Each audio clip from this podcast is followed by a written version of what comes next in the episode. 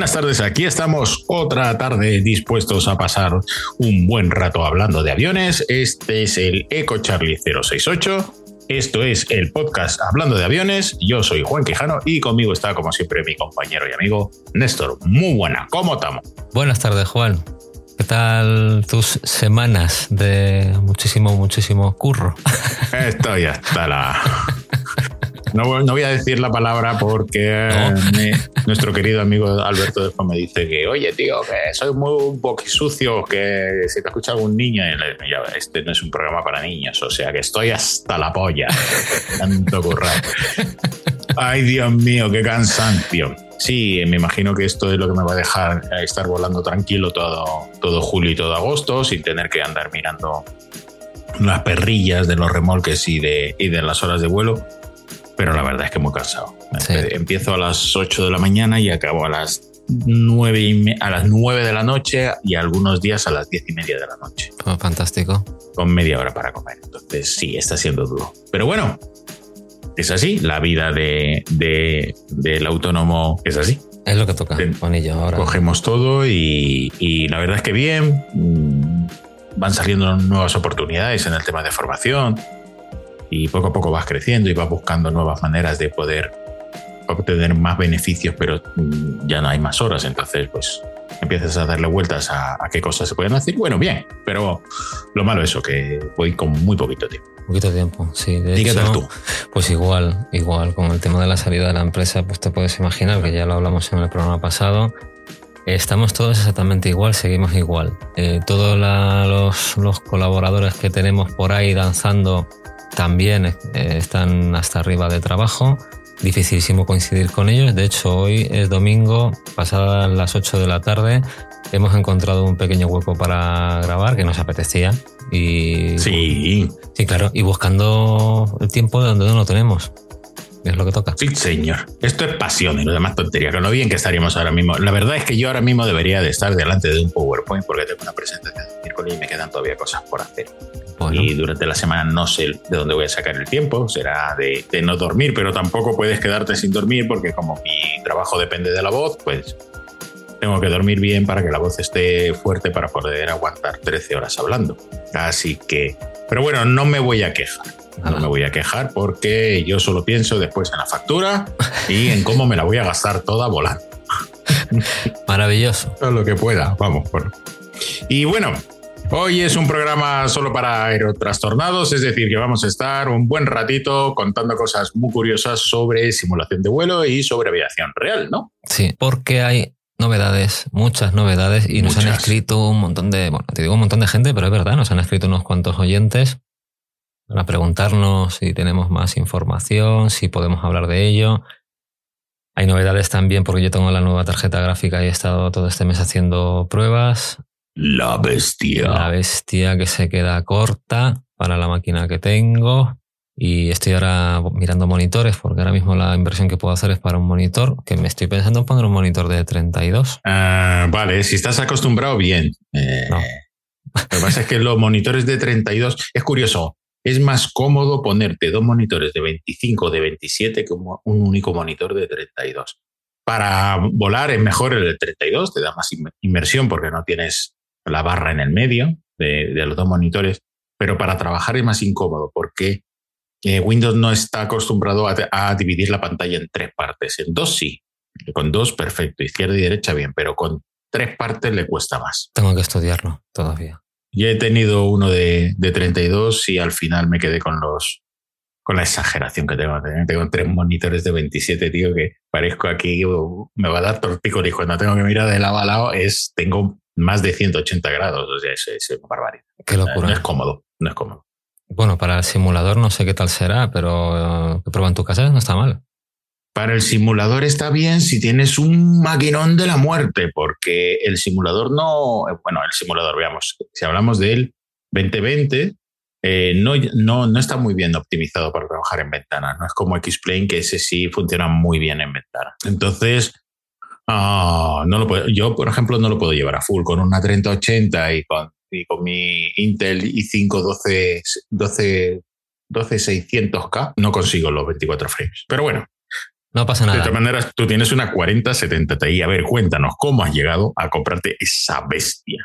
Bueno, pues mira, la verdad es que antes de entrar en materia, sí que me gustaría, por una parte, mandar un saludo a todos nuestros oyentes, pero en mm. especial eh, nos gustaría dedicarle este programa a un gran oyente desde hace mucho tiempo que tenemos, que es Oscar Cano, que recientemente perdió a su madre. Oscar, te mandamos un abrazote desde aquí y esperamos que con este ratito puedas levantar un poquito de ánimo y, a ver si te arrancamos una sonrisilla. Ojalá, ojalá. Seguro Mucha fuerza y mucha paciencia. Seguro que sí.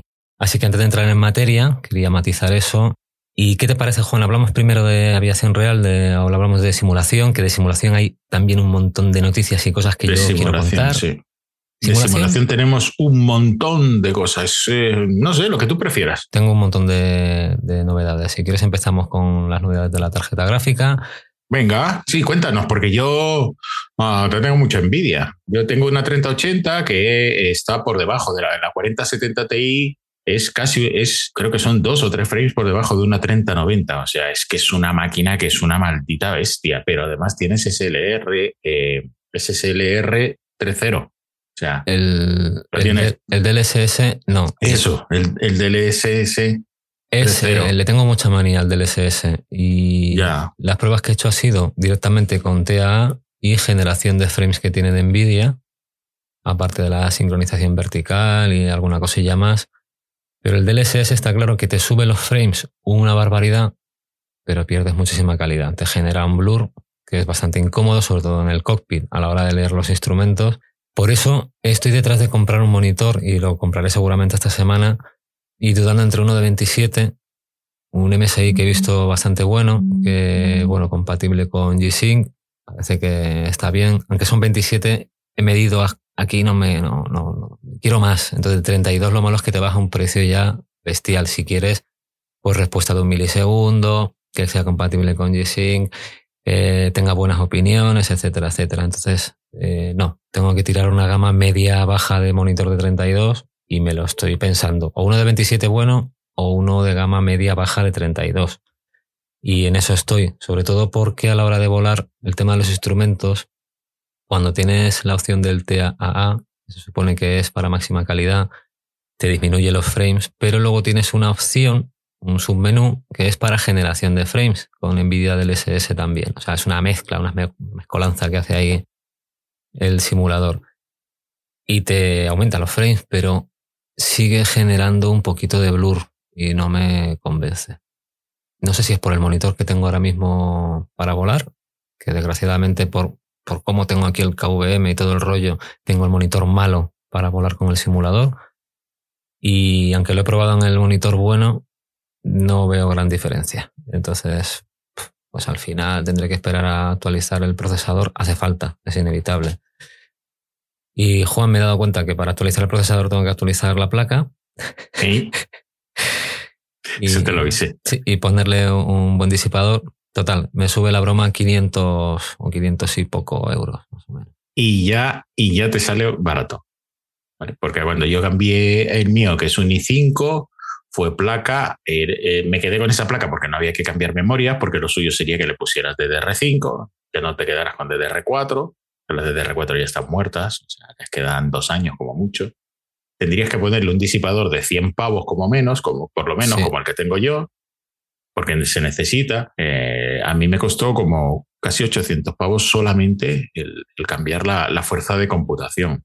y ya pues aprovechas y, le pones todo en, en EVME claro, tener un simulador como eso. A ver, estuve viendo hace eh, dos días una cosa que no sabía y que de repente me ha abierto mucho los ojos.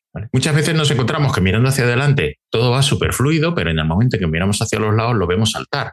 Y decimos, pero si estoy con 50 o con 45 frames o con 30 y tantos frames, ¿cómo puede ser que esté viendo ese, ese, ese salto que se vea de un lado? Por lo visto es por las frecuencias de los monitores. Los monitores de 60 siempre van a tener esos saltos por muchos frames que le ponga porque no cuadran los frames con la frecuencia de refresco, que es de 50 Hz. Entonces, dice que la mejor solución para eso, no estoy hablando de una experiencia propia porque todos mis monitores son de 60 y yo funciono con las gafas a 90. Entonces, yo siempre tengo ese, ese, ese problema de suavidad, menos cuando interpolo eh, eh, frames. Pero lo que dice es que lo ideal es que utilicemos monitores de por lo menos 120 Hz, que esos son los que cuadran con cualquiera de, las, de, de los frames, o sea, con la velocidad de frames. Ya sea que trabajes a 24, a 30 o a 60, siempre cuadra y no es, es, mucho más suave, mucho más fluido. Entonces, yo me estoy pensando también cambiarme los monitores y irme a 120 o comprarme las nuevas gafas. esto, es horrible, tío. Siempre hay cosas nuevas para que gastarte el dinero. Sí, aquí, aquí voy a hacer un pequeño matiz. En el tema de monitores, pues te doy toda la razón porque llevo investigando una semana. Está claro que yo tengo uno de 144 Hz y otro de 60. Lo que he dicho antes, por cómo tengo ordenado el estudio, el de 60 lo tengo para volar, en el lado de donde tengo el, el, joystick y el Zerotel. Y aunque eh, he probado en el de 144 Hz, se nota una barbaridad. Eso que dices de mover con el track IR, por ejemplo, la, el, refresco es mucho, mucho más suave, la transición es mucho mm. más suave, no pega ese tirón. Y uno de los motivos por el que voy a poner antes un monitor eh, que el procesador y la placa ya no es por pasta, porque mm, que también. es por dinero realmente, pero el monitor creo que me va a salvar un poquito de poder volar un poquito más fluido, poder hacer cosas más fluidas. El salto también ha sido brutal, ¿eh? O sea, de la 2070 a 4070 ha sido bastante gordo. Sí, eso eh, permíteme eh, aclarárselo a nuestros oyentes, ¿vale? Néstor, ahora cuando dice que mm, ve un blur, una persona normal de la vida normal diría, jolín, se ve como si fuera una fotografía del avión, o sea, es de la muerte. Lo que pasa es que Néstor tiene unas expectativas y tiene un, ojo eh, que lo ve, pero me lo estuve enseñando en su casa y sí veías ahí ligeramente que había un pequeño blur, pero estamos diciendo que va a full de todo, o sea, calidad máxima. Se ve que te mueres. Y lo que me llama la atención es que quien soporta toda la potencia la tarjeta. Sí. Porque el procesador es cierto que va ahogado, pero aún así es que es que es otro simulador al que tenías antes al que tienes ahora. O sea, es, una pasada. En calidad ha subido. Y luego, de hecho, lo que me, gusta es el. Mira, que yo aquí no tengo aire acondicionado en el estudio, pero no sube. Anoche hice la medición. Tengo el estudio a mucha, mucha temperatura. Si me cierro como hoy, la grabación. Un infierno. sí, y la tarjeta no ha conseguido subir de 62 grados está muy bien, muy bien refrigerada. Y a full, ¿eh? quiero decir que estoy volando, estoy aquí haciendo incluso, estoy con OBS, estoy capturando vídeo y la tarjeta no, no sube de temperatura. Por lo menos, bueno, en cuestión de rendimiento está bastante bien, pero falta, falta algo. Yo lo que quiero es volar con TA, no quiero generar nada de DLSS para que tenga una máxima calidad. Y si no, pues como lo tengo ahora, con, con un mínimo pero sobre todo que pueda ponerlo todo, sobre todo el terreno. El terreno lo tengo puesto a, de, de, 400 del valor que te deja, lo tengo puesto entre 250 y 300, a veces 300. Y no va mal. Pero el resto está todo a full, a todo lo que da. O sea, no, no le quiero bajar nada. Entonces voy a actualizar el equipo en base a esas especificaciones porque me gustaría hacer vídeo, me gustaría sacar, como estoy estos días, sacando algunos vídeos, pero joder, que, que vaya fluido, pero que tenga calidad. No, calidad tiene y, si no que te lo digan los, los oyentes, o sea, tus vídeos tienen una calidad de la muerte. Otra cosa es que tú quieras más, pero calidad estás a tope, o sea, a tope, a tope, a tope. Me estoy pegando, ¿sabes con qué? Con, le tengo cada día más manía al hacer las reproducciones. Eh, me he descargado un par de programas para hacer las, los replays. Porque el, el, que viene por defecto en el FS 2020 no me termina de convencer. Es verdad que funciona relativamente bien porque en casi todos los aviones te hace las pautas y las secuencias de, pues eso, vas calando flash, vas haciendo cosas, te lo, te lo guarda, digamos, todos esos parámetros te los guarda y los reproduce. Pero no me termina de convencer, el sistema es muy lioso a la hora de reproducirlo y darle al play y volver, y, quieres una, un plano específico y tienes que volver a reproducirlo completo hasta que llegas al punto que querías. Es un coñazo. Y los que puedes moverte por la barra de desplazamiento en el tiempo bien, esos no cogen los parámetros del MD, me está volviendo loco. Genera algo muy raro, que ya no solamente pensaba que era por la frecuencia de refresco del monitor, que el mío es de 144 y el que voy a coger es de 170. Pero no lo subsana, no lo solventa. Digamos que cuando tienes el flap desplegado y estás viendo la panorámica y se está juntando el, eh, digamos, vamos a ver si me explico. Estás en una de las ventanillas viendo la, el ala, viendo todo el, despliegue del flap y cuando estás a cierta altitud en el mar, pues por ejemplo se ve muy bien. A medida que te acercas al terreno, cuando se funde eh, la textura del flap con el terreno, empieza a hacer cosas rarísimas. Y cuando ya llegas a la pista ni te cuento, empieza a generar ahí como mucho ruido, mucha, no sé, deforma la imagen, es una cosa espantosa. Pero me pasa con, con, con los dos programas que he probado para, para hacer replays. No sé si algún oyente conoce algún programa que funcione bien para reproducir eh, diferentes aviones de pago, pero vamos, es que los que hay, eh, hay algo que no sé si es que lo estoy haciendo mal o no lo sé, me tiene un poco desesperado. bueno, pero muy bonitos. Y al final, ¿cuánto fueron? La, ¿Cuánto ha dolido la 4070? 900. 900 pavos. Esto es un pastizal, papito. Yo estoy pensando en, en, cogerme una 4090, pero temporalmente. ¿Cómo hago yo? Me la cojo, la disfruto 25 días y después la devuelvo. La verdad es que ahora mismo no estoy, no estoy pensando en, mejorar el equipo. Eh, todo indica que, va, que van a seguir bajando, están bajando, todo indica que van a seguir bajando. Y, si eso me lo planteo para, para, para, para diciembre, una cosa así. Sí, por Dios, que sigan bajando, que yo tengo que coger la placa y el procesador. Sí, sí, sí, eh, están bajando y mucho. Y encima viene el notición, que eso es lo que quería un poco comentar, pero ahora, ahora lo dirás tú. Y el notición es la nueva salida ah, anunciada. Sí. La nueva versión del 2024. 2024. Sí, señor. Tenemos nuevo simulador. Pero coño, no he terminado de actualizar este equipo y van a sacar uno que seguramente va a, pedir más máquina todavía. No, no, no se supone que vaya a pedir mucha más máquina. Se ¿eh? supone que no, pero yo es que ya no me fío, Juan. Ya son muchos años de simuladores y que cada vez que sale una versión nueva, más. No, pero entre el FSX 2004 y el 2002 prácticamente no, se, pedía, se, pedía, la misma máquina. ¿eh? Bueno, de entre el 2004 y el FSX hubo un salto. Entre el 2004 y el FSX sí, pero entre el, el, el 2002 y el 2004 que hubo ahí... Sí, ahí no. Ahí, no. ahí, aquí va a pasar lo mismo, es básicamente lo mismo. Mm. Esto es, yo lo veo más como una temporada, como lo que se utiliza muchísimo en videojuegos para poder monetizar, que es la creación de pases de temporada. O sea, cada cierto tiempo sacan una, una nueva versión, una nueva, una nueva actualización, sí.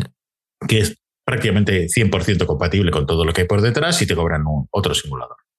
Entonces, pues ya está. Es eh, eh, lo que toca y además es que ah, ya me parecía raro que lleváramos casi tres años con este simulador y que, que la monetización yo no la veo. O sea, sí, no, eh, no cómo gana dinero a Sobo vendiendo aviones. Hombre, a ver, tienen el marketplace que al final ellos van sacando también cosas propias yo no sé, porque yo no he adquirido casi nada de la marketplace. Eso, es un marketplace relativamente pequeño y son un montón de gente trabajando mogollón. Entonces, tienen que, esto, esto se tiene que monetizar porque si no se monetiza, se, se, para, se muere o, va muy despacito.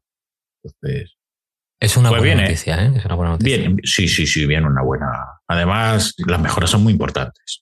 Sí, han tenido que sacar, de hecho, a la gente, cuando hicieron el anuncio, ya sabes, eh, hubo todos los que seguíamos un poco el hilo, cientos de comentarios, mucha división de joder, me vais a fastidiar todo lo que, lo que he comprado. Bueno, eh, pero hater siempre va a haber. Pero más que hater, gente preocupada. Yo vi gente preocupada de, oye, ¿y esto qué va a pasar? Hasta el punto que han tenido que sacar una FAQ para decir, oye, vamos a resolver dudas para que la gente se quede tranquila. La gente se puso muy nerviosa porque ya lo dijeron en la presentación, ya dijeron en la presentación que más del 90% de, de ellos estaban seguros que más del 90% de los desarrollos de terceras partes iban a ser compatibles. Sí. La tecnología es la misma, es, la, la han modificado para hacerla mejor, pero la tecnología es la misma. De hecho, cosas que han cambiado. A ver. Una cosa que me gusta mucho es lo del cliente ligero ya no vamos a tener que estar bajando actualizaciones de gigas y, gigas y gigas, sino que va a permitir que haya un core más pequeño de unos 500 megas, estamos hablando de medio tera, y eh, perdón, de, medio giga, y a partir de ahí nosotros lo que vamos a hacer es, según vayamos yendo a los diferentes sitios, nos descargamos en tiempo real, o bueno, en tiempo, nos descargamos el sitio en donde vamos a estar, o la aeronave que vamos a utilizar, o lo... Entonces, Eso está bien. Está bien porque no sé cuántos, cuántos teras tengo yo ahora mismo en mi disco duro.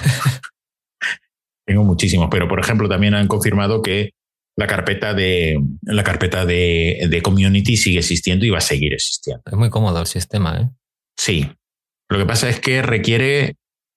A ver, hemos sido los primeros que, que hemos trabajado con, con, el MFS, con el, con el 2020, y nos hemos comido los marrones del primer producto. Pues eso, de que haces una actualización, tienes que estar pendiente de qué es lo que le has puesto para que no, para que no te bloquee el ordenador. La gente ha sido muy impaciente, la gente ha sido muy hater, porque las cosas que se han dicho sobre el mejor simulador que ha habido nunca jamás, porque nunca hemos tenido un simulador de, este nivel desde el punto de vista gráfico y de, y de jugabilidad, por decirlo así, de, de, inmersión. O sea, nunca ha habido, y lo han tratado como si, esto hubiera sido, vamos, una tomadura de pelo. Yo he a gente de, veras decir unas estupideces porque no hay otra palabra. No, esto es una tomadura de pelo porque no se ve correctamente el, el techo de mi casa. Mi casa no está ahí. Tú eres imbécil.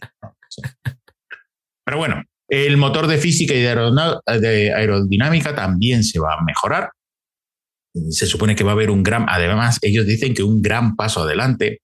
Han mostrado las imágenes que llevan mostrando toda la vida de una, de una Cessna y se ve que hay más puntos de control y cosas de ese estilo, pero bueno, ya veremos. Dicen que también el motor de física va a ser mejor, que el motor, que los helicópteros van a volar mejor. Eh, hay cosas que sí que me, me, flipan.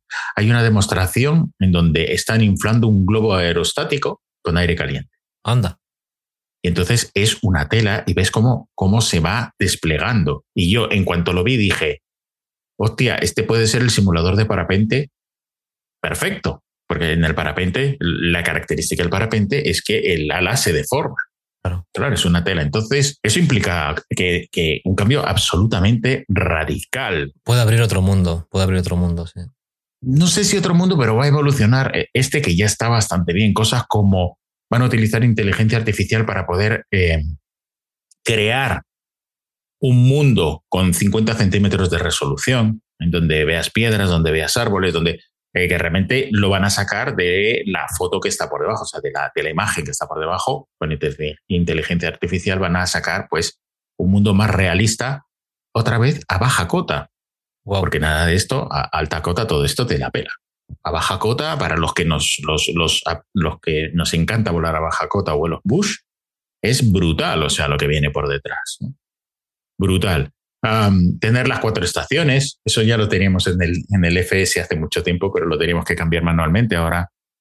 Eh, las cuatro estaciones, va a haber tornados, eso mola, va a haber tormentas. Y auroras boreales va a haber aurora boreales, van a estar las cuatro estaciones, va a haber animales, va a haber... Se supone que van a poner eh, tráfico real eh, sin tener que poner el plugin, que van a mejorar la, los tráficos eh, en carretera, que va a haber más bichos, que va a haber más barcos. Sí, los marítimos también. Van a hacer un, parece que van a hacer un simulador, sería pues eso, la segunda versión de este simulador en donde va a ser mejor, básicamente. ¿Va a costar más dinero? Sí, por supuesto. Eh, nos van a hacer comprar un simulador nuevo. Yo dudo mucho que eh, lo, lo, dejen que, o sea, que, que sea como un, como un DLC, ¿cómo se dice? Un DLC. No, no, lo, han, dicho, lo han dicho, que va a ser un producto nuevo. Es un producto nuevo. Entonces, pues bueno, habrá que pasar por caja otra vez. ¿Qué se le va a hacer? Yo lo pagaré y más que, más que feliz lo pagaré. De hecho, seguiré sin pagarlo porque yo lo tengo por Xbox y lo he pagado como dos veces. Yo tengo lo de Xbox, lo, del, lo de los juegos de Xbox, lo tengo por el simulador. Y claro, si llevo dos años y estoy pagando 10 o 12 o 13, no sé cuánto pago al mes, pues ya he pagado el simulador dos veces. Si te hubiera salido mejor ya comprarlo de nuevas, ¿eh, Juan? Eh, sí, sí, sí. Sí, la verdad es que sí. Sí. Me lo pensaré. Lo que pasa es que después eh, salen muchos juegos y, lo, y, los, y los utilizo. O sea que estamos de muy, de muy enhorabuena por lo que viene dentro de un año, porque además estamos hablando del 2024, el próximo año, ya veremos cuándo lo van a sacar. Me imagino que habrá gente que ya dentro de nada lo, empezará a tocar, lo empezará a probar. Me imagino que dentro de nada la gente de prensa les, invitarán a, a, conocerlo. Nosotros también, si nos invitan, no diremos que no. Nos iremos a, a probarlo y hablar sobre el tema. Por supuesto.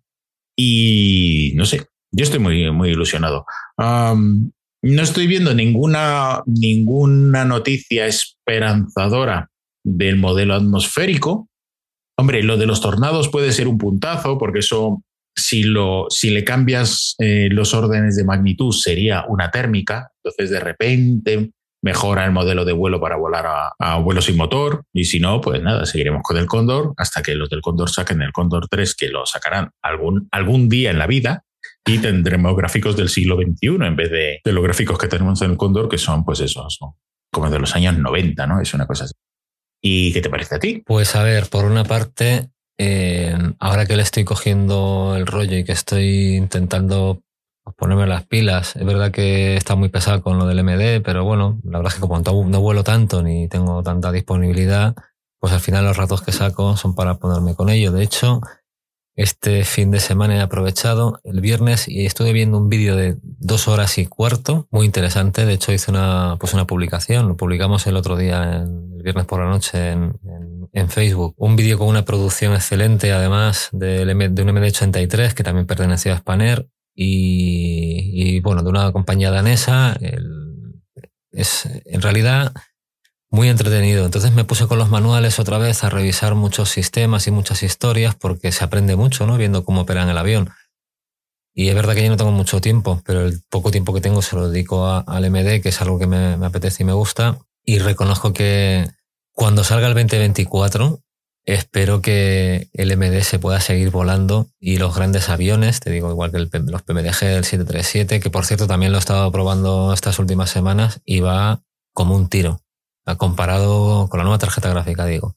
Va como un tiro, o sea, el MD le cuesta, le cuesta, tiene muchos sistemas y le cuesta lo suyo, pero el 737 tiene una fluidez que me deja pasmado. Y no está nada mal, ¿eh? Lo tengo actualizado a la última versión y... Pero ya te digo, Juan, que es que tampoco tengo tantísimo tiempo. Y, a veces me hago una aproximación, una, pues me bajo una ficha y hago una práctica para probar los sistemas. No tengo tiempo de hacerme un vuelo completo. La última vez tuve que cortarlo a medias porque era a la una y media de la mañana o a las dos y estaba. Sí, sí, estaba en mitad de, en mitad de ruta. No sé si me estaba haciendo un Alicante Las Palmas o algo así. Y en mitad del Atlántico tuve que apagar el ordenador y irme a dormir porque yo tengo que madrugar. Entonces estoy planificando rutas más cortas, pues eh, Alicante-Sevilla o Bilbao-Madrid, cosas así sencillitas, pero tampoco tengo tanto tiempo porque lo vuelvo a repetir, cada vez que te planificas un vuelo, te tiras dos horas de preparación. Si todo va bien, que contar que con la nueva tarjeta he tenido varios craseos también. Eh, es desagradable que te has tirado una hora preparando todo y cuando estás carreteando me pasó con Capún. El, escenario de Alicante, por ejemplo, rodando. Después de una hora todo preparadito y todo chachi, viéndome las fichas, esto y lo otro, preparando, pues ya sabes, te metes en Sim Brief, te haces el, plan de vuelo. Después de todo hecho, eh, me pegó un craseo en el escenario de Alicante porque supuestamente en el carreteo se estampó con algo pues un defecto de la malla simplemente y ya tomamos por culo. Y, y claro, pues me, me, desespera, no tengo tanto tiempo. Entonces directamente pongo, me pongo en situación, a veces hago prácticas del avión desde el Call Dark y eso me, me entretiene, la verdad es que me gusta. Cacharrear, tocar muchos botones, hacer muchas cosas y a lo mejor me tira una hora y media y lo único que he hecho ha sido empezar a carretear. Y ahí apago el simulador. Ya estoy contento. Ya me he puesto a trastear cosillas y tal. Pero con la salida del 2024, al principio, pues como a muchos me entró dudas de, joder, yo voy a actualizar el equipo ahora para el 2020. No sé si estoy haciendo un esfuerzo también en comprar cosas para luego tener que volver a hacer un esfuerzo económico, que es lo que ah, pasar. Volar cuesta dinero. Pero mucho, ¿eh? El otro día hablaba con un compañero y mira, otro, tenemos otro oyente que nos preguntaba, Esteban, compañero que está aquí en Cuatro Vientos con el ATPL. Mucha suerte, Esteban, con tus exámenes. Y me preguntaba lo mismo, oye, ¿vais a hablar del 2024 porque no, hay información, no encuentro nada? Y le dije, bueno, pues han sacado una FAQ para tranquilizar un poco a la gente, pero es que es normal. Haces un esfuerzo económico para el 2020 y ahora te van a sacar otro y te entra la duda de, joder, ¿me espero o no me espero? ¿Qué hago? No, no, no, no te esperes, porque vas a, necesitar exactamente lo mismo. O sea, si te va fluido, eh, si, te va, si consigues que vaya fluido ahora, vas a conseguir que vaya fluido el, 24. La diferencia es que el 24 va a llegar más lejos en lo de siempre. si en el momento en que la tecnología llega a que lo puedas llevar a full a tope en un monitor de 4K o en, o en realidad virtual, como ya ahora se puede, se puede llegar a, a llevar si llevas una 4090 y además llevas unas Bayo, unas, unas Bayo, o pues entonces, ¿qué es lo que hacen? Pues el siguiente nivel. Vamos a hacer el siguiente nivel, ya que el hardware ya ha llegado a ese nivel, pues vamos a ir para el nivel de dentro de cuatro años, cuando estemos en el 2026. Y sabes que, pues eso, pues, de aquí al 2026 todos habremos cambiado, si podemos, deberíamos de haber cambiado el equipo porque lo que se va a pedir entonces no es lo que se está pidiendo ahora.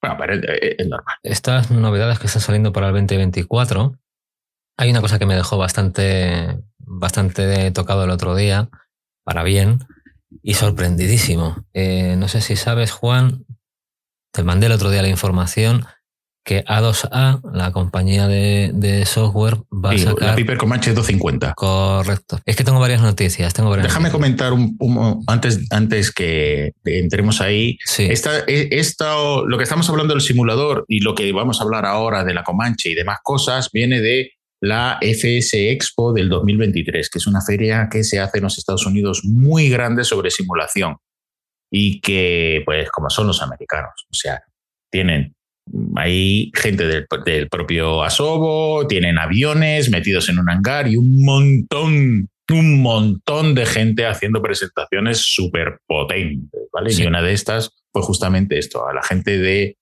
eh, ¿cómo se llama? A, A2A. Sí, A2A. Day-to-Day Simulations. Han presentado una Piper Comanche 250, que además eh, hay un vídeo que no os lo perdáis de Scott Gentil, que es el, el, CEO de Atua, que cuenta todo lo que va a traer ese avión, porque todavía no está publicado, pero está a punto de ser publicado, ¿vale? Y es de flipar en colores. O sea, han llevado el simulador a tope. Sí, lo han, han, subido un nivel con esto. Y es que realmente la, la novedad está en que para un, para un vuelo UFR con, con, un monomotor, con este avión te puedes hacer la inspección exterior. Es que es un alucine. Han cambiado la física de vuelo del avión para que le afecte todo según la temperatura exterior. Tienes hasta, te aparece una, una tablet con, con, los, con los cilindros del motor, de cómo se comportan en frío, de cómo hay que hacer el arranque, de por qué efectivamente afecta la temperatura a un motor de a un motor atmosférico. El ala, por ejemplo, tiene los depósitos en la punta de los planos que tiene como pues eso. El vídeo es espectacular. Simplemente puedes hacer, puedes mover eh, todas las superficies de control, como tú haces la inspección exterior en un monomotor, exactamente igual. Entonces vas pasando por los puntos vas comprobando el tipo de combustible, puedes hacer hasta el drenaje de combustible por si tienes eh, agua, en los depósitos. O sea, me parece una alucine, claro, y es lo que han hecho ha sido llevar el tema de la simulación un poquito más lejos, de una forma un poquito más realista, que es lo que se haría de verdad. Una inspección exterior con todo eso, aparte de cambiar las físicas de vuelo, cómo se mueve el avión por dentro según, pues cómo es que un avión no es estático. Aunque no tengas viento, el avión en la masa de aire se mueve. Y tú miras hacia la punta, claro, miras hacia la punta del plano y se mueve. Y eso es lo que han hecho. Han, hecho un avión en el que simula, eh, vas dentro de ese avión, aunque fuera no esté haciendo un tiempo, pues eso, intempestivo, el avión tiene movimiento, pero tiene movimiento real. El vídeo la verdad es que es espectacular. A mí sí me dejó un poco tocado porque dije, vale, esto abre una puerta a muchas más cosas ahora. Sí, es, es, es, espectacular. A mí de, este, de ese vídeo me llamaron la atención tres cosas. Primero, eh, que han modelado, se han currado mucho el modelado de eh, eh, el carreteo. Cambia la manera en que se mueve, en que el avión lo sientes, dependiendo de la velocidad en que vayas, de la superficie en que vayas. la segunda cosa que me llamó muchísimo la atención de lo que dices tú, Ah, este avión se mueve como se mueven los aviones de verdad, o sea, se mueven las putas de las alas y no hay, es rarísimo el día en donde vayas en una balsa de aceite. Los aviones siempre se van moviendo, los pequeños, siempre. Sí. Y lo tercero que me, bueno, realmente fueron cuatro cosas. Lo tercero que me llamó muchísimo la atención es el modelado del motor. Han modelado los pistones del motor y ves en tiempo real cómo los motores, cómo el motor está frío, cómo está caliente, cómo uno de los cilindros te empieza a fallar y dependiendo de la temperatura y del número de cilindros con los que arrancas, el motor arranca de una manera o arranca de otra, más lento, más despacio, te quedas sin batería. Bueno, bueno, bueno, bueno. Y después, ya lo flipante del todo son los sonidos. Es que han grabado todos los sonidos y cuando te cuentan cómo grabaron algunos de los sonidos, dices, no jodas, de verdad le hicieron eso. Es que tenían un avión de verdad. Le, lo atan con una cuerda y lo arrastran para, para poder grabar el sonido de, de la rodadura en, tierra sin que suene el motor por detrás. qué nivelazo, ¿no? O sea, es una barbaridad. Pero en esta feria es que hubo muchas, muchas, muchas presentaciones, ¿vale? Yo aquí tengo, así, de pronto, tenemos la presentación de la 182 RG2 de carenado, que por lo visto la estaban esperando desde hacía bastante tiempo, tanto en turbo como no hay turbo. No te puedo decir si es un avión bueno o no, Primero porque yo hace muchísimo que no vuelo, no vuelo en una Cessna y después eh, ni, la, he instalado ni la he probado, pero bueno, los de carenado no hacen, mala, no hacen malos aviones. No, no, tienen buena fama. Después, eh, unos que me gustan mucho lo que están haciendo son los de Just Fly, que los de, los de Just Fly eh, van a sacar un Airbus 300B, pero de los de estudio, de los de full estudio. Por lo visto, esto va a ser, lo va a traer todo. Qué bonito. Todo. ¿Vale? Y además las texturas van a ser en 8K, entre en 4K y en 8K. Y por lo visto, no hay fecha de lanzamiento, pero ya han hablado de él. ¿Qué más cosas han hablado aquí? Así, los de Honeycomb. Bueno, bueno, los de Honeycomb acaban de sacar sus pantallas, ¿vale? Son unas pantallas como si fueran pantallas para de, GPS o pantalla para poner instrumentos de Honeycomb, que si mantienen la calidad que tienen en sus el hardware. En sus mandos normal y corriente, ya está. Además han, han, también presentado nuevos, nuevas, lo diré, nuevos añadidos para poder poner, por ejemplo, los joysticks, poderlo colgar de una mesa o poder convertir tus mandos en uno de un, de un 320 o cosas de ese estilo. Ah, ¿Qué más cosas han contado por aquí? Los de TrueMaster. Bueno, los de TrueMaster se acaban de mandar un, un, un acelerador JOTAS, o sea, un acelerador que no, que no tienes que, quitar la mano con todos los botones y todo, de eso que dices, esto debe costar un pastizal, pero eh, efectivamente, 600 pavos. 529 dólares serán 600, 600 y pico pavos aquí, pero es que lo tiene todo. Es de eso, bueno, como dices, esta gente... También hay otros que han hecho un, un helicóptero, un Ficare. Es un helicóptero chiquitito, biplaza, enano, ¿vale? Es que hay un montón hay un montón de cosas, ATCs, una nueva manera de, hacer hardware. Sabéis que hay mucha gente que hace construcción de cabinas, pues una gente se ha sacado una placa basada, por fin, en una Raspberry Pi, va a bajar muchísimo el coste y te permite engancharlo con un montón de, botoncitos y cosas de ese estilo. Fantástico. Y en esta reunión es en donde se, donde se presentó las novedades también de, del 2024, que había muchas dudas sobre ello, ¿vale? Y bueno, más cosas que se, que se hicieron ahí, pero que tampoco vamos a entrar. Ah, bueno, sí, estuvieron la gente de Fly by War, los del, los del Airbus 320NX, este, que es open source, y estuvieron contando cómo lo han hecho, cómo han conseguido trabajar en open source, las cosas que se han conseguido, y bueno, muy bien, cosas que molan mucho, ¿vale? Los de Honeycomb van a montar una, una academia y ya ¿Cómo una academia? ¿Cómo es eso? Sí, van a montar una academia. No, espera, que, que, lo leo.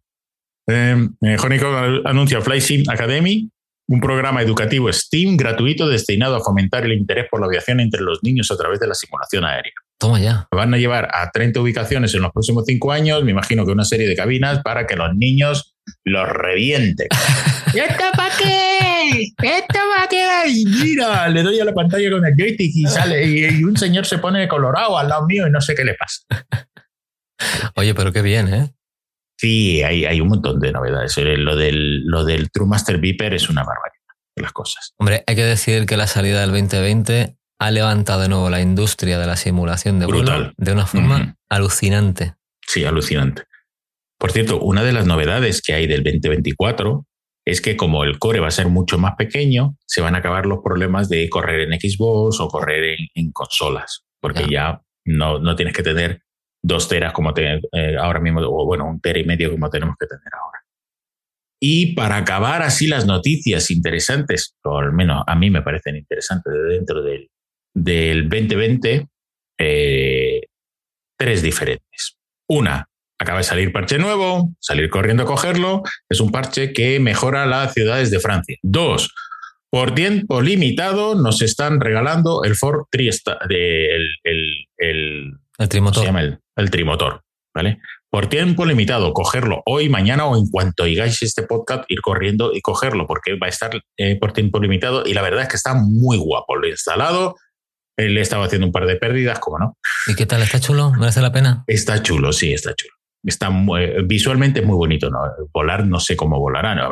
ni tampoco me importa si eso vuela bien o mal, pero ah, es muy bonito, muy bonito, muy bien hecho, muy, muy buen modelado, muy asobo, muy, muy, muy, muy bien acabado. Entonces, pues mira, ahí hay un, hay un avión que es gratuito y mira que podemos, que podemos añadir a nuestra colección. Y tercero, y eso es una alegría para mí, posiblemente, tal vez, posiblemente me lo piense en comprármelo, van a eh, sacar un Chinook para, para el 2020. Y ese helicóptero a mí me encanta, me encanta, me parece un helicóptero precioso.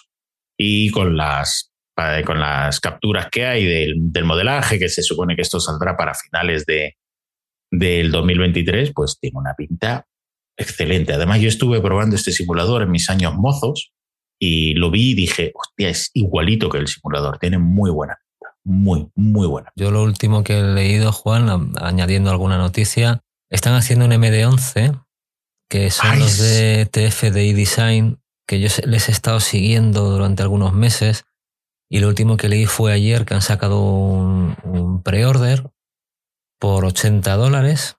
Lo que pasa es que no hay fecha de salida. En realidad lo están haciendo porque quieren terminar el, el desarrollo y entiendo que necesitan financiación para ello. Entonces han lanzado un pre-order que se supone que este avión, si ya son 80 dólares, avisan de que el producto final va a ser más caro. Hostia. Y han abierto un poco la, la, veda. De hecho, te lo remarcan y te dicen, si estás esperando que cuando pagues los 80 dólares tengas algo para descargar, Nanay, eh, ellos te van a avisar cuando tengan una fase beta.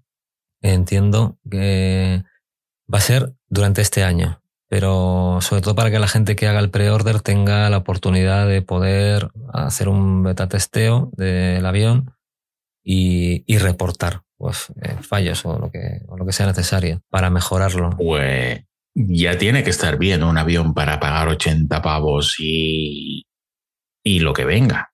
Estamos a nivel de, los módulos de, de DCS, ¿no? Eh, pues en este caso parece, esto me recuerda mucho al trabajo del, del MD82 de Leonardo. Hay gente que se ha quejado con el MD diciendo, ah, vale, es como una actualización de lo que ya había en la versión anterior del simulador.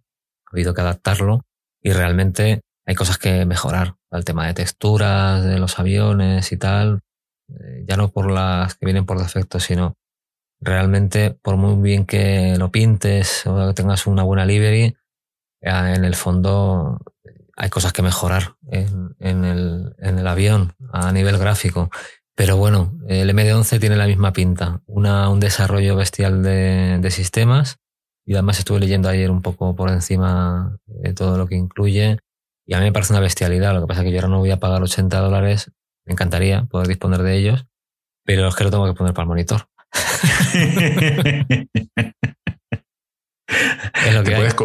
con, lo que te has gastado en la tarjeta te podrías haber comprado 15 em, o 20 de estos, ¿no? No, 15 no, de 9. 9, aviones, sí, pero vamos a ver. Ahora mismo me interesa, y de hecho antes se habla mucho del tema de la tarjeta, un salto grande.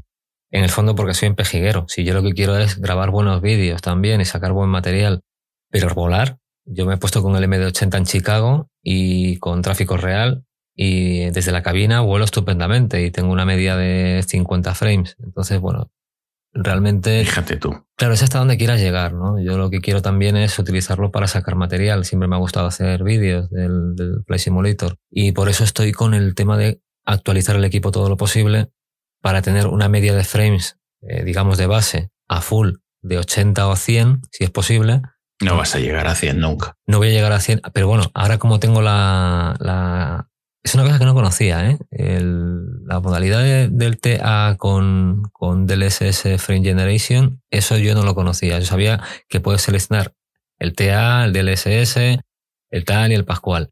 pero que lo apoye, digamos, la máxima calidad con, con generación de frames, esa opción la desconocía por completo y la descubrí eh, con la comprar la nueva tarjeta. Y de hecho, me va mejor con DirectX 12 que con 11. Eso sí que es, es curioso, porque uh, yo, no, yo no utilizo 12, obviamente, para, para la gafa no podemos utilizar 12, pero lo tendré que probar porque eso significa que los drivers han cambiado, que la librería ha cambiado y que por fin va bien, porque todo el mundo decía lo justo lo contrario. Sí. Está claro, tú lo has probado hace una semana, entonces la información es mucho más fresca que en ningún otro sitio.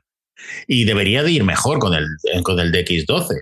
En foro se comenta a día de hoy lo mismo. Hay gente que le va mejor con el 11 y teniendo máquinas muy potentes, incluso te hablo de teniendo un i9 y le va mejor con el y con una 3080 les va mejor con el con la versión 11 que con la 12 de DirectX. Pero es que yo creo que es el, el tema es la generación. Tú ya estás en la generación 4 y el 12 va bien.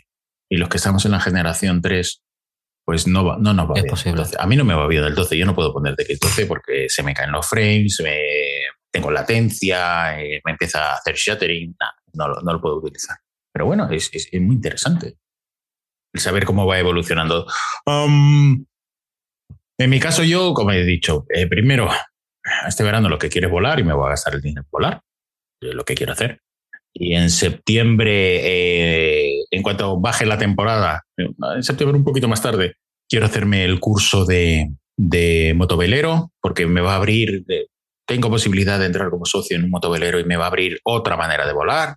Entonces ya vuelas con motor, además, como ya lo he dicho muchas veces, volar en motovelero tiene más ventajas que volar en un ultraligero porque es como si estuvieras en un... eh, ya, ya no, ni tan siquiera en un PPL, es como si estuvieras en un... O sea, te, te permiten entrar, bueno, sí, es como si estuvieras en un PPL, te permiten entrar en, en, zona controlada y vas con tu transportador y vas con tu... Vas lentito, vas despacio, pero estás un paso más allá de, de ULM. Y después eh, están a punto de salir las nuevas gafas que le tengo muchas ganas, las nuevas Oculus 3, Toma ya. las domésticas, las que van a estar costando unos 500 euros. Que tiene pinta que me va a hacer que venda las, las G2. Por fin me voy a quitar, no, es que me las quiera quitar, sino que las G2 tuvieron su momento, pero ahora mismo la tecnología ha Se ha quedado avanzado mucho.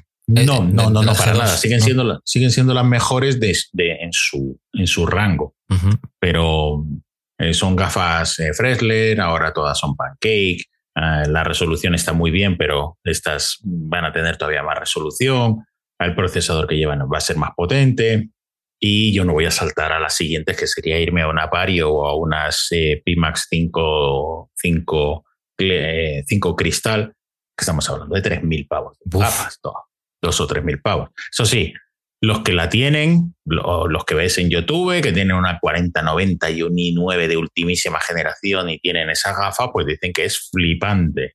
Ah, Pero claro, es que estamos hablando de que te gastas en una máquina pues 8 o 9 mil euros, que es lo que me cuesta un me cuesta una participación en un avión de verdad, me cuesta eso. También un PPL, sí, sí, es una licencia. Pero bueno, ya veremos. Tiempo al tiempo. Bueno, pues muchas noticias. Sí, espera, todavía quedan, porque los de DCS también tienen noticias. Mi pobrecito, nunca hablamos de ello, Venga, pero sí las cuenta. hay. Sí, sí, sí. Han sacado por fin el F-15. Están todos empalmadísimos con el nuevo avión. Un F-15 siempre ha sido un avión que siempre se estaba esperando y El Strike. Eagle.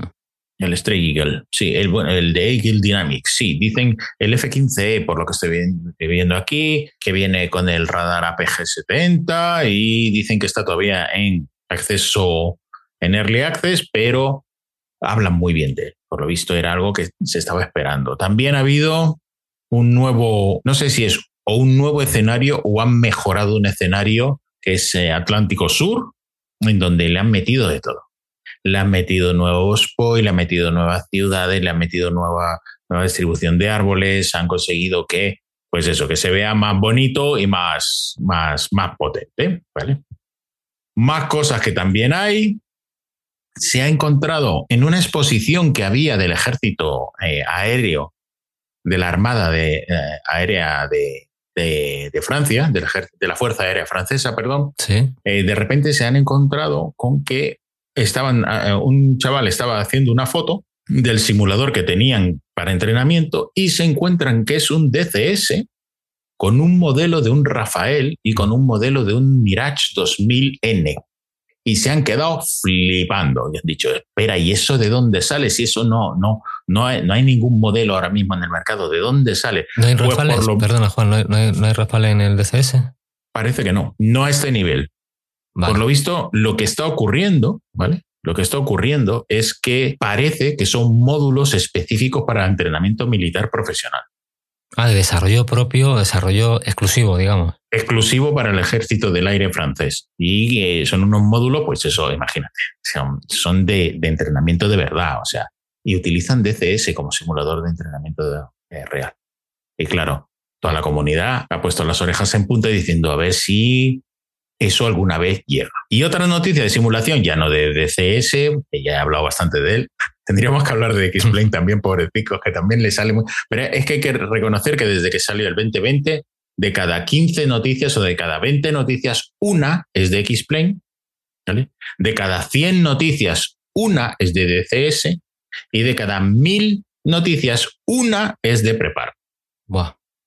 Y Prepar en julio saca su versión 6. Ah, sí, nueva versión de simulador. Nueva versión, sí. Han sacado un nuevo motor de luz, han sacado eh, aeropuertos más detallados, han sacado eh, un, mejor eh, motor atmosférico, han mejorado las ciudades y tiene una pinta de, de FSX que te dirá para atrás.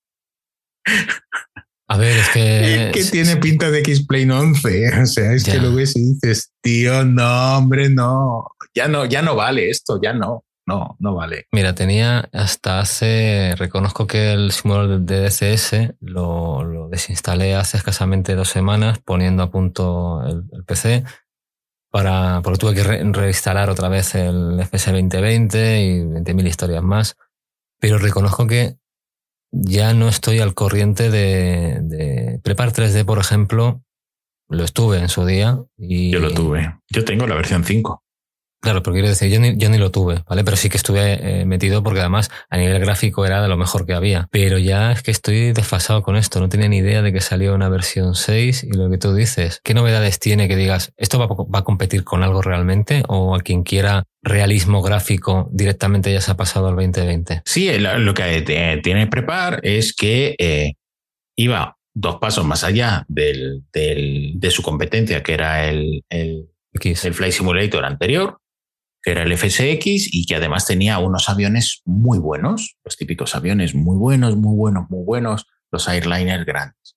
Pero claro, ahora se los están trayendo aquí y además la inversión es que no tiene ni, no tiene punto de comparación. No sé, no sé, no sé qué van a conseguir con. Eh, a ver, lo tiene. La verdad es que ahora mismo uh, DCS, porque no tiene, es competencia, no, no son competidores entre ellos, sino que realmente eh, son el 2020 y el DCS van a convivir sin ningún problema juntos. El X-Plane va a tener bastante más problemas para mantener la cuota del mercado, aunque ya tiene su cuota de, si te has gastado en el X-Plane 500 o 600 euros en grandes airliners y en aviones de mucha calidad, ahora no te vas a ir al, 2020. Y aún así, está habiendo una migración no reconocida, pero está habiendo una migración muy grande.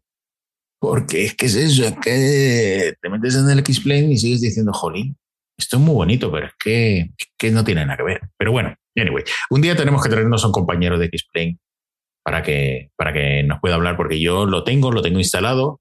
Ah, no me compré el X-Plane 12, no me lo he terminado de comprar porque con mis gafas de realidad virtual no me va fino y lo tengo muy abandonado. Yo estoy muy centrado en el 20. Ya, bueno, estoy viendo una ahora mismo, en este momento, una, un vídeo de presentación del nuevo Preparar 3D. Bueno, a ver, es como todos son simuladores diferentes. Eh, lo que pasa que a nivel gráfico, claro, ves tanto detalle en el 2020 que también ya sabes que muchas veces nos entra por los ojos lo visual y ya con eso nos, nos deslumbra. Esto es como todo, habrá que probar.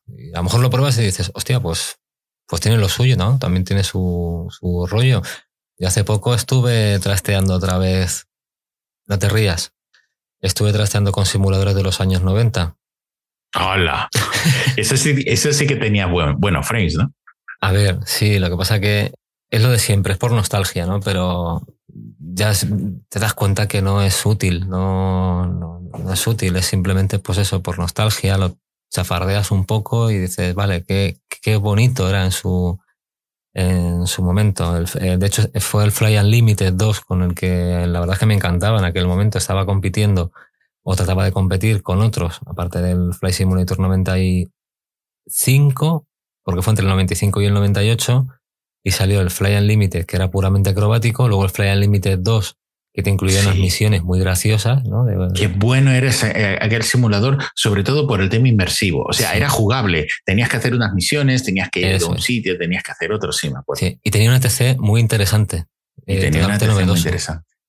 Lo que pasa es que eran, eh, eran tres aviones. Sí, pero quitando eso, claro, vas viendo el avance, como acabo de ver ahora, de la versión 6 de Prepar 3D. Hostia, es que ya después de probar FS 2020, no sé hasta qué punto te, te, pasas a otro. Por, probarlo, sí, pero hacerte ahora, digamos, dejar apartar el que ya conoces ahora los últimos dos años, que es el 2020, y ponerte el Prepar 3D, pues no lo sé, eso es la cuestión de... ¿Nos cuenta algún oyente algo? Si ha hecho estas cosas, o si lo ha probado, o mm. si ha bajado una beta, o yo qué sé. Yo he de reconocer que desde que me he puesto el 2020, el X-Plane lo he arrancado muy poquito y el único que vuelo más que el 2020 es el, el Cóndor. El Cóndor, claro, el Cóndor 2. Tiene, sí, tiene sentido que yo, que yo siga el Cóndor. ¿Y Cóndor 3? No se sabe. Ah, tiene mala pinta. ¿Sí? Tiene mala pinta, sí, porque ah, ¿te acuerdas lo que hablábamos de monetización? Para que un producto pueda, pueda salir bien, que un producto pueda salir bien, necesitas ganar dinero. Necesitas que ese producto genere dinero. Si haces un muy buen simulador en un alarde de heroísmo y te haces una versión y después te haces una segunda versión, al final la vida te va a poner en el sitio. Que es básicamente tienes que ganar dinero para pagar las cosas. Y entonces, ¿qué es lo que haces? Te pones a trabajar y esto lo conviertes en Y entonces pasan cosas como estas. Llevamos con la versión 2 desde el 2017, 2018 me parece que fue la última versión. La última actualización que yo he visto creo que fue de hace dos años y fue muy pequeñita, muy pequeñita. Le llevamos llorando que, que, nos permita que a los de realidad virtual, que somos además muchísimos los que volamos en, en realidad virtual con el Cóndor, que nos facilite la vida, que haga una compatibilidad con, con, con OpenXR y dice, no, estamos haciendo el 3 y va a ser, va a ser, va a ser, pero yo ya he visto simuladores que han entrado en esta dinámica en donde no tenemos tiempo porque no ganamos dinero, no ganamos dinero porque no tenemos tiempo y se va a morir. Qué pena, se va a ¿eh? morir. Qué pena. Y pasa eso, o sea, ahora mismo tiene un excelente modelo de atmosférico que se podría mejorar, que se debe de mejorar. No es que se podría, es que se debe de mejorar. Es demasiado simple en comparación con la realidad. Hoy en día se podría hacer mucho mejor. Tendrían que cambiarle totalmente el motor, el, motor eh, gráfico. Es que desde que llega el 2020 tienen que ir hacia ese, hacia ese sitio si quieres algo de, calidad y necesitas profesionalizarte o conseguir el dinero en algún sitio o tener un buen modelo de, de negocio en donde, pues si quieres sacar aviones, pues saca aviones, pero es que y también es que es un mercado chiquitito. Es que cuánta gente vuela, vuela vela. Muy poquita gente. Ya no es porque vuelen o no vuelen, eh, es, es, porque al final, ¿cuánta gente tiene tiempo? ¿Cuánta gente tiene tiempo? Además, los vuelos a vela son vuelos largos, son vuelos de dos, tres horas. Entonces, es complicado, es complicado. Pero bueno, ahí seguimos, eh, ahí seguimos. Alguna vez algún loco eh, cogerá un Real 5 y hará un simulador bueno de vuelo a vela y ganará algo de dinero, como para comprarse un, velero propio. Ya, lo que pasa, Juan, que al final estas cosas los, los usuarios siempre esperamos desarrollo. De hecho, por ejemplo, con el 2020 ha salido la noticia del 2024 y entonces ha entrado todo el mundo en pánico y ha dicho, vamos a ver, ¿vais a dejar de dar soporte a este? ¿Me vais a fastidiar y ahora vais a dedicar todos los esfuerzos a la nueva versión, que es un producto nuevo? ¿Y qué pasa con este? ¿Seguir dando soporte? Porque por un tiempo limitado se muere, no se muere. Claro, lo mismo pasa con otro tipo de simuladores y, más de, digamos, de, desarrollo más, un poquito más modesto. ¿Continúas con el proyecto? ¿No lo continúas? A esto nos tenemos que acostumbrar. el modelo actual de, del mundo del gaming, del mundo de juegos, y esto, aunque no joda mucho, pero sigue siendo un juego, es sacar una versión cada año o cada dos y Está claro. pasas por caja. Y es eso.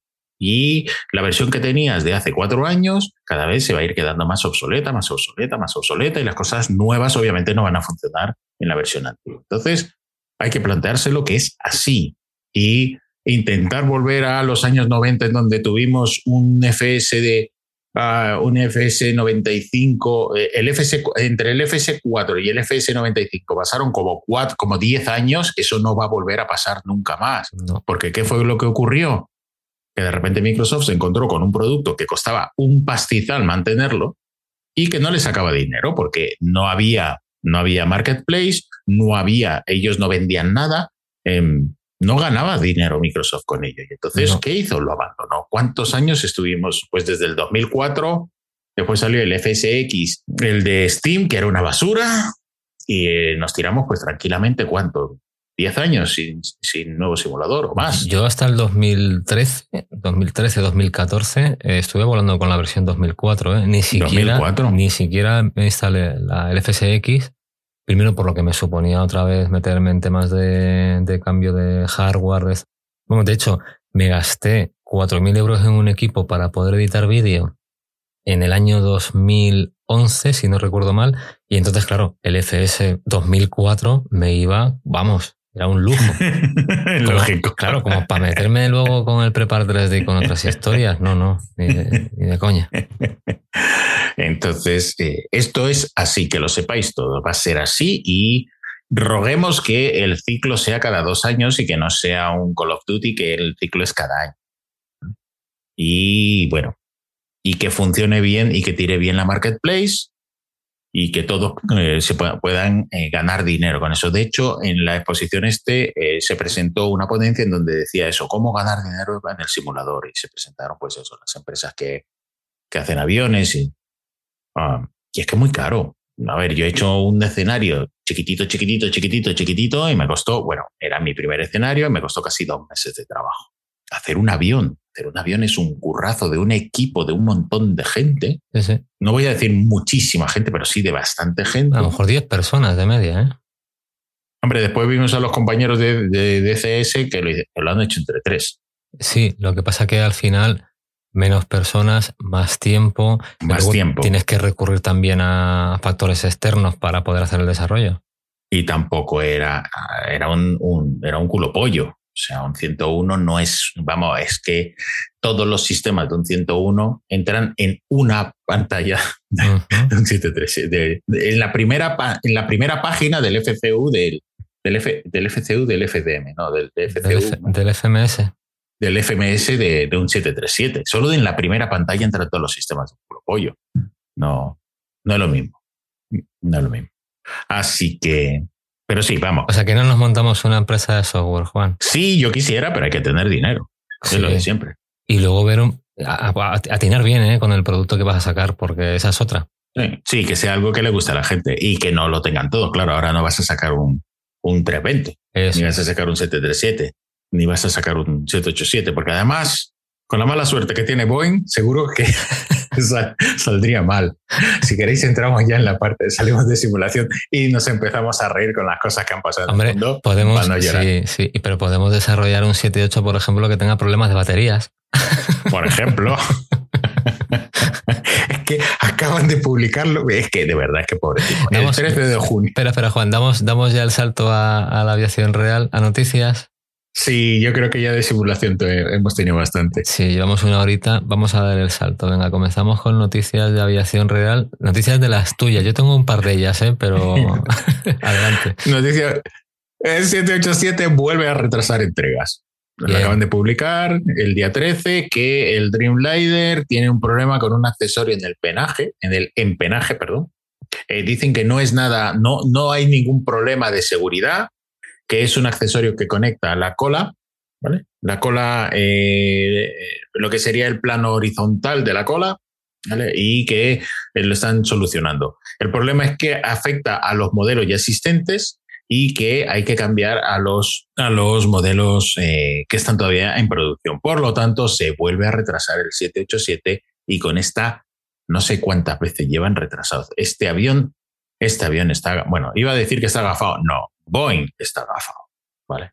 Boeing está agafado, porque estamos hablando que se une una vez más a los problemas que tiene Boeing en, general. ¿no? Salen de ahí, ¿eh? Es, un problema porque acordaros que en abril se detectó que en los, 7, en los 737 MAX hay un problema de ajuste defectuoso en el estabilizador vertical. Que, era, que no era, es verdad que no era culpa suya, que era culpa de, un, de uno de sus subcontratas, pero que literalmente van a tardar meses en entregar los aviones porque tienen que arreglar todos estos problemas.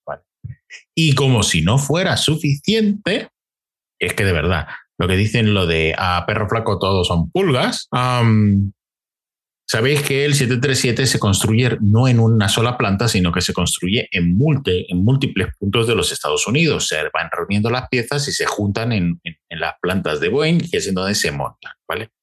Y muchísimas piezas del avión, más o menos, más o menos. Hay una compañía que suministra a Boeing el 70% de las estructuras para el 737, ¿vale? Y que le manda los fuselajes directamente a fábrica, los manda en tren. De hecho, esta compañía se llama Spirit y también fabrica secciones de morro de los 787, de los 767 y de los 777. ¿Ok? ¿Qué problema tienen? Que esta gente le acaba de estallar una huelga de sus maquinistas y han cerrado no sé cuántas cientos de líneas de tren. Y entre esas líneas que han cerrado están las líneas de Boeing. O sea que los pobres de Boeing les acaban de reventar todo el cronograma de entregas. Otra vez a retrasarse. Y no se sabe cuánto tiempo van a estar de huelga, pero mientras estén en huelga, literalmente los 737 se dejan de construir desde ya. Tan parado, el, 21, el 21 de junio se ha dejado de construir. ¿Por qué? Porque ya no llegan los, ya no llegan ni los, lo diré, ni los fuselajes del 737, ni las secciones de morro del 787 y del 777. O sea que es que tienen mucha mala suerte. Es que no es normal la mala suerte que están teniendo. No salen. A ver, el mercado ahora mismo, el mercado no. Está todo muy revuelto si te das cuenta, muchas veces. No, pero, pero esto les pasa a los de Boeing. están gafados entonces. Es que eh, están gafados y además es que están teniendo. A ver, no solamente están gafados, sino que lo están haciendo mal, porque no es normal las cosas que están, que están pasando. No es normal que los 787 se tuvieran que detener, no es normal que los 737 tuvieran los accidentes que tuvieron, no es normal que todos los meses hay algún problema con alguna subcontrata o con alguna pieza. No es normal que se den cuenta que una pieza está mal cuando el avión ya ha sido entregado. No es normal, no, eso no puede pasar. O si pasa, debe de pasar de, manera ligera. Puntual, sí. Puntual, pero no puede ser que es que llevamos desde el momento en que, desde este año, ya han parado, creo que dos veces los 737 y tres veces los 737, los, perdón, dos veces los 787 y 37 los 737. Y los 737 ya, ya, ya sabemos de dónde vienen. Es que si fuera, y yo insisto, si ese avión fuera europeo o fuera chino o fuera ruso, ese avión no hubiera vuelto a volar nunca más. Estaría en tierra. Porque ese avión lo han arreglado por software. Y ese avión, eh, su problema, su problema es que inherentemente, inherentemente su hardware, o sea, en dónde están situados sus motores, es inestable. Entonces lo han, lo han arreglado por software. Y yo como programador me da muchísimo miedo. Sí, sí, no, no es ninguna tontería, ¿eh? Y hemos tenido accidentes por eso, por un fallo. Y hemos tenido dos accidentes, ¿vale? Y espero que nunca más haya otro y que este avión vuelva a coger los niveles de seguridad que siempre ha tenido. Bueno, de momento es verdad que sigue todo normal, no ha habido nada reseñable que sea para echarse las manos a la cabeza desde el último accidente, pero vamos, que lo que pasa es que esto le está costando muchísimo dinero a Boeing y no sé, es cierto que es una compañía norteamericana que es demasiado grande para fallar, pero esto le va a costar muchísimo dinero a los Estados Unidos. Mirar, acaba de acabar Le Bourget, la gran feria eh, mundial de la aviación. Todo el mundo ha estado allí, es el sitio en donde más contratos se hacen Boeing está muy contento porque el primer día no hizo ni un solo contrato, estaban muy preocupados y la cosa se empezó a animar, se empezó a animar, llegó a India, se la sacó, le dio 14 vueltas a todo el mundo, hizo, acaba de hacer un pedido de 900 aviones, una cosa así, o no, sí, casi 900 aviones, una, una brutalidad. Así, de esos 300 y pico creo que son de, de Boeing. Están muy contentos porque han conseguido vender en Le Bourget 300 y pico aviones. Bueno. No está mal. Airbus ha vendido 800 aviones.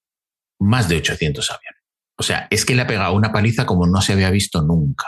Y eso nunca había pasado. Siempre Boeing y Airbus, de hecho, siempre Boeing iba por delante y Airbus en los últimos años alguna vez se quedaba un poquito por encima o contaban diferente para poder. Eh, no, no, esta vez ha sido inapelable. Boeing tiene un problema porque Airbus le está comiendo el mercado y todo el mundo quiere el 350 y nadie quiere el 787 porque está dando muchos problemas. No, y porque no se entregan, porque no hay fecha de entrega. No se entregan. Entonces, si tienes una demanda de aviones porque los necesitas, no puedes decir, pues me espero 10 años si este me lo entregan 5. Exacto. Y se están volviendo a sacar los, de eso hablaremos más adelante, se están volviendo a sacar los, los 380 y se están alargando la vida de los 777 y se está alargando la vida de los 767 porque los 787 no llegan y los 350 llegan, pero llegan a la velocidad que llegan, porque claro, todo el mundo quiere 350. ¿Ves? Tenían que haber alargado la vida de los MD83 también, un poquito. No, viendo cómo, cómo se vuela ese avión, viéndote a ti volar ese avión, mejor que esté en los museos, tío, que aquello es un, peligro andante, tío. No, yo, Juan, sigo mirando, mira, lo, a raíz del vídeo este que comenté antes, eh, estoy buscando la única aerolínea que lo tiene aquí en, en Europa, que no es, es que ya no pertenece a Europa, no sé si lo tienen. No sé, es en un país del este y estoy mirando a ver cómo hacer un, un, vuelo en el MD de los. Irnos para allá. Irnos para allá y volar un MD. Para allá y volar un MD. Ahí con ese ruido insoportable que hay. ¿Te acuerdas cómo sonaban aquellos aviones? Sí, yo lo volé mucho. Y de hecho, voy a mirarlo, Juan. Voy a mirarlo en serio. Voy a mirar el presupuesto, cuánto nos sale pasar un fin de semana por ahí para volar en el MD. Y volamos en el MD. Mira, nos vamos a volar en el MD y a la vuelta nos paramos en Alemania a volar el Constellation. Lo que sea. Creo que el Constellation te tienes que tirar como un año para pedir. Oye, también hay otra opción. A ver. Si tienes lo que hay que tener en este mundo, nos vamos a África y volamos en DC9 y en 727. Además, ahí. Y, en DC3. A warning. y en DC3. en DC3, a warning. ¿no? De terrain, terrain, terrain. Pull up. Oye, pero no, el otro día con, me, dio ideas ver el, el, avión este que retiraron, que lo retiraron en 2021, y empecé a pensar, joder, eh, descubrí a un tío que se fue a hacer ese vuelo, de hecho, no sé si era uno, un, un halo trastornado de Brasil, y se fue a hacer un reportaje para el último vuelo del MD-83 de esta compañía danesa. Y pensé, joder, nosotros hemos hablado alguna vez de volar en el, en el MD que hay por aquí rulando, que es de los últimos que quedan, de los más cercanos, quiero decir, porque a lo mejor te vas, como dices, al sur de África y también tienes alguno. De hecho, los DC-9, hay un DC-9 volando para una compañía africana que de vez en cuando sacan vídeos. Pero sí, el MD me apetecería, lo voy a mirar, en serio, a ver cuánto sale pasar un fin de semana por ahí y coincidir en uno de los vuelos. Nada, si, es en el este no debe de, costar mucho. No, pero a lo mejor, yo qué sé, por 300 euros, pues vas y vienes y pasas una noche por ahí. Claro. de esa manera, va a ser más fácil irnos a, a volar un MD en cualquier país de Europa que irnos al, Reino Unido. ¿Al Reino Unido? Al Reino Unido. Lo que está ocurriendo en Inglaterra es, es eh, dices, ¿qué, les pasa a los ingleses? ¿Qué, ¿Qué, qué, les ha pasado? O sea, sabéis que para viajar a los Estados Unidos tienes que hacer una cosa que se llama ESTA. El ESTA es, un, es una, un sistema electrónico para la autorización de viaje en donde tú rellenas los datos y ya que no tienes que llevar visa, rellena los datos y lo que te permite es que tú llegues a los Estados Unidos y que un funcionario eh, en ese momento juzgue si tú puedes entrar o no al país. El ESTA, eso es lo que te permite. No te da permiso para entrar en el país. Lo que te dice es que puedes llegar a los Estados Unidos o a la frontera de los Estados Unidos y que un funcionario decide si tú entras o no entras al país. Eso en los Estados Unidos no tiene ningún sentido, pero podría llegar a tener algún sentido porque han tenido sus atentados, sus atentados muy potentes, ¿vale? Pues Inglaterra quiere hacerlo. Quiere poner el, ETA, autorización electrónica de viaje, en donde a todos los ciudadanos europeos que podemos ir a, a Inglaterra sin visa, pues nos van a dar este papelote que tenemos que rellenar para que cuando lleguemos un funcionario inglés decida si entramos o no entramos a Inglaterra. O sea, yo me he comprado el hotel, yo me he ido allí porque me voy a pasar dos días viendo a Tutankamón y el funcionario me puede decir que no entro. Porque como no tengo visa, no entro. La cuestión es el criterio, ¿no? Porque dicen, mira, te haces un Madrid-Nueva York y a lo mejor aterrizas allí y después de todas esas horas de vuelo, a lo mejor por el olor corporal, el tío dice, pues no entras. No me apetece que entres. Puede ocurrir perfectamente, porque además es así. O sea, eh, pero en los Estados Unidos sabemos que es así. Ya a los Estados Unidos tú vas a los Estados Unidos. Pero es que lo absurdo de esto es que se lo quieren poner incluso a los pasajeros en tránsito. Es decir, tú vas a Norteamérica y como tienes que hacer escala en Heathrow, tienes que sacar un ETA y si el, el señor que está ahí decide que tú no entras en, en, en Londres, pierdes tu avión no, y no te vas a, Estados Unidos. Exacto. Y tú dices, ¿y esto a quién se le ha ocurrido? Obviamente, eh, los, los, aeropuertos grandes dicen, oigan, nosotros somos hubs, nosotros no podemos, o sea, no si nos haces eso, lo que va a hacer la gente es irse por Alemania, o irse por Irlanda, o irse por España, claro. porque no me voy a jugar mi pasaje porque, un, porque tú decidas que el funcionario en ese momento tiene la potestad de dejarte pasar o no. O sea, tú te registras para que te puedan... Y tú dices, bueno, estos están tontos.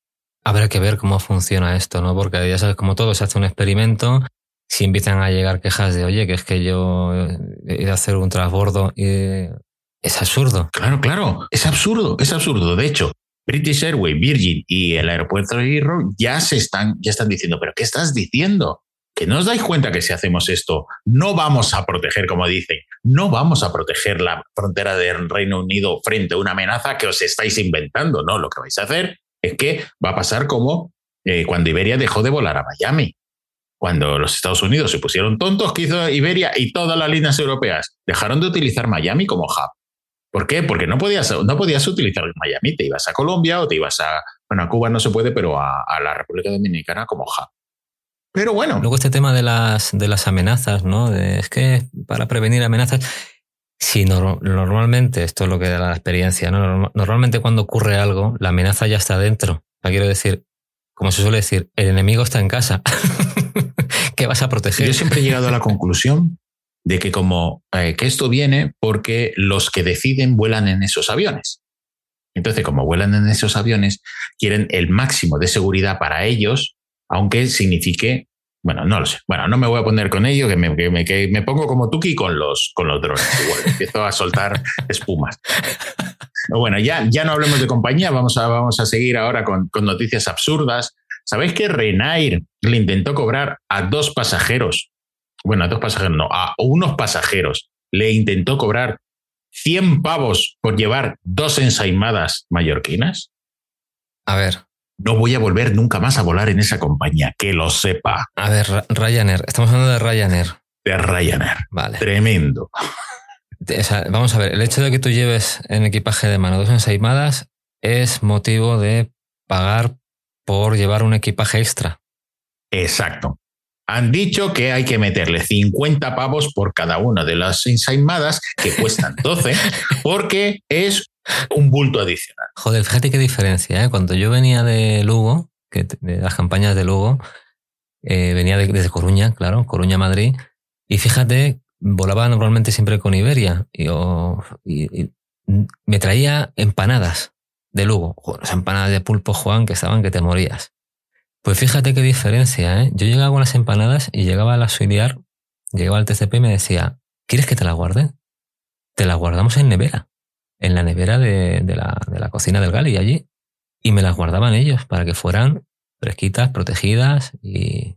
Tú fíjate, qué diferencia. Pero Ryanair es así. a mí, eh, yo Ryanair, yo me lo, se lo dije a mi mujer y lo he dicho muchas veces, nunca más volaré con esa línea aérea. Jamás, nunca más volaré con ella.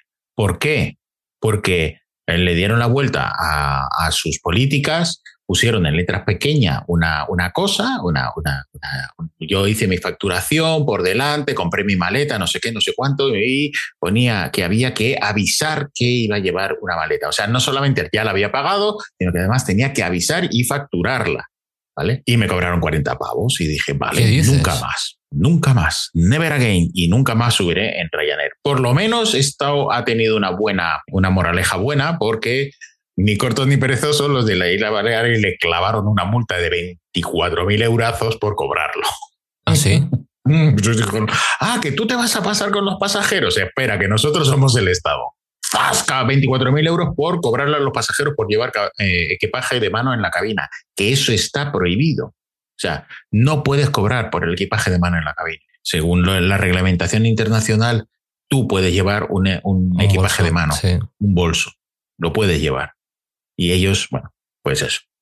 Ah, una mala práctica. Y Ryanair sigue acumulando este tipo de, de, acciones que, y al mismo tiempo que sigue creciendo, porque claro, es que vuelas por, por 6 euros se está volando. Claro, pero ellos lo intentan, ¿eh? ellos van sacando estas cositas y sacan de la manga y venga, vamos a probar con esto. Y si cuela, pues cuela. Además es que es cutre, porque si dicen, no, es que Ryanair está en crisis y necesita ganar dinero. No, Ryanair es una máquina de hacer dinero porque ha optimizado los procesos al máximo. Esto es, como digo yo, en Ryanair no solamente viajas barato, sino que te hacen sentir que viajas barato. O sea, te obligan a que seas consciente en cada momento que viajas barato y que em, eso, aguanta que esté en todo el viaje vendiéndote cosas y aguanta unos, unas condiciones de embarque y desembarque malas y aguanta. Mientras pueda, no volver a volar con esta compañía que no me gusta nada, además. Y eh, y eso que me parece que sus tripulaciones son excelentes. Sí, una cosa no quita la otra. no, no, con el ritmo de trabajo que tienen y prácticamente no tienen incidentes con los aviones, tampoco se lo pueden permitir. Claro, cuando estás en una compañía low cost, tienes que tener la seguridad y el mantenimiento perfecto, porque cada vez que un avión se para, te ha reventado todo el, todo el cronograma y además las cuentas no salen. Claro y la gente vuela y vuela muy bien. Uh, uh, aterrizan un poquito brusco, eso sí. Lo de toma, toma dura, toma segura. Aquí nadie hace un motor y al aire, así se pudra la Esto entra, es duro el 737. Pero eh, vuelan muy bien y, lo, y yo nunca me que, no tengo queja nunca de, de los TCPs, jamás. Siempre fue gente muy atenta, pero la compañía no me gusta. No, política. Eh, a ver, de hecho, se lleva hablando de Ryanair, del tema low cost, pues desde que salió, que además fue la que revolucionó todo el mercado, y bueno, de las, o de las primeras que revolucionó el mercado low cost, con unas políticas que desde el principio ya se les había ocurrido, vamos a llevar a los pasajeros de pie que caben más. Sí, es verdad. Y lo ha dicho. Bueno, es que también es, la política del CEO, el ser espectacular. Y volviendo yo a. Eh, voy, a hacer una sección que se va a llamar La loca, del, coño. Espera, hay que ponerle un. una rever ahí a buen rever. es que de verdad que es que hay gente que está grilla. No me digas, una americana. Ah, no, o, son indios o son americanos. Una americana, 24 años, está hablando por teléfono y le dice, le dice eh, eh, el TCP, oiga, que eh, no puede hablar por teléfono mientras estamos rodando, ¿vale? Y entonces eh, se mosquea y dice, ¿cómo que no puedo hablar por teléfono?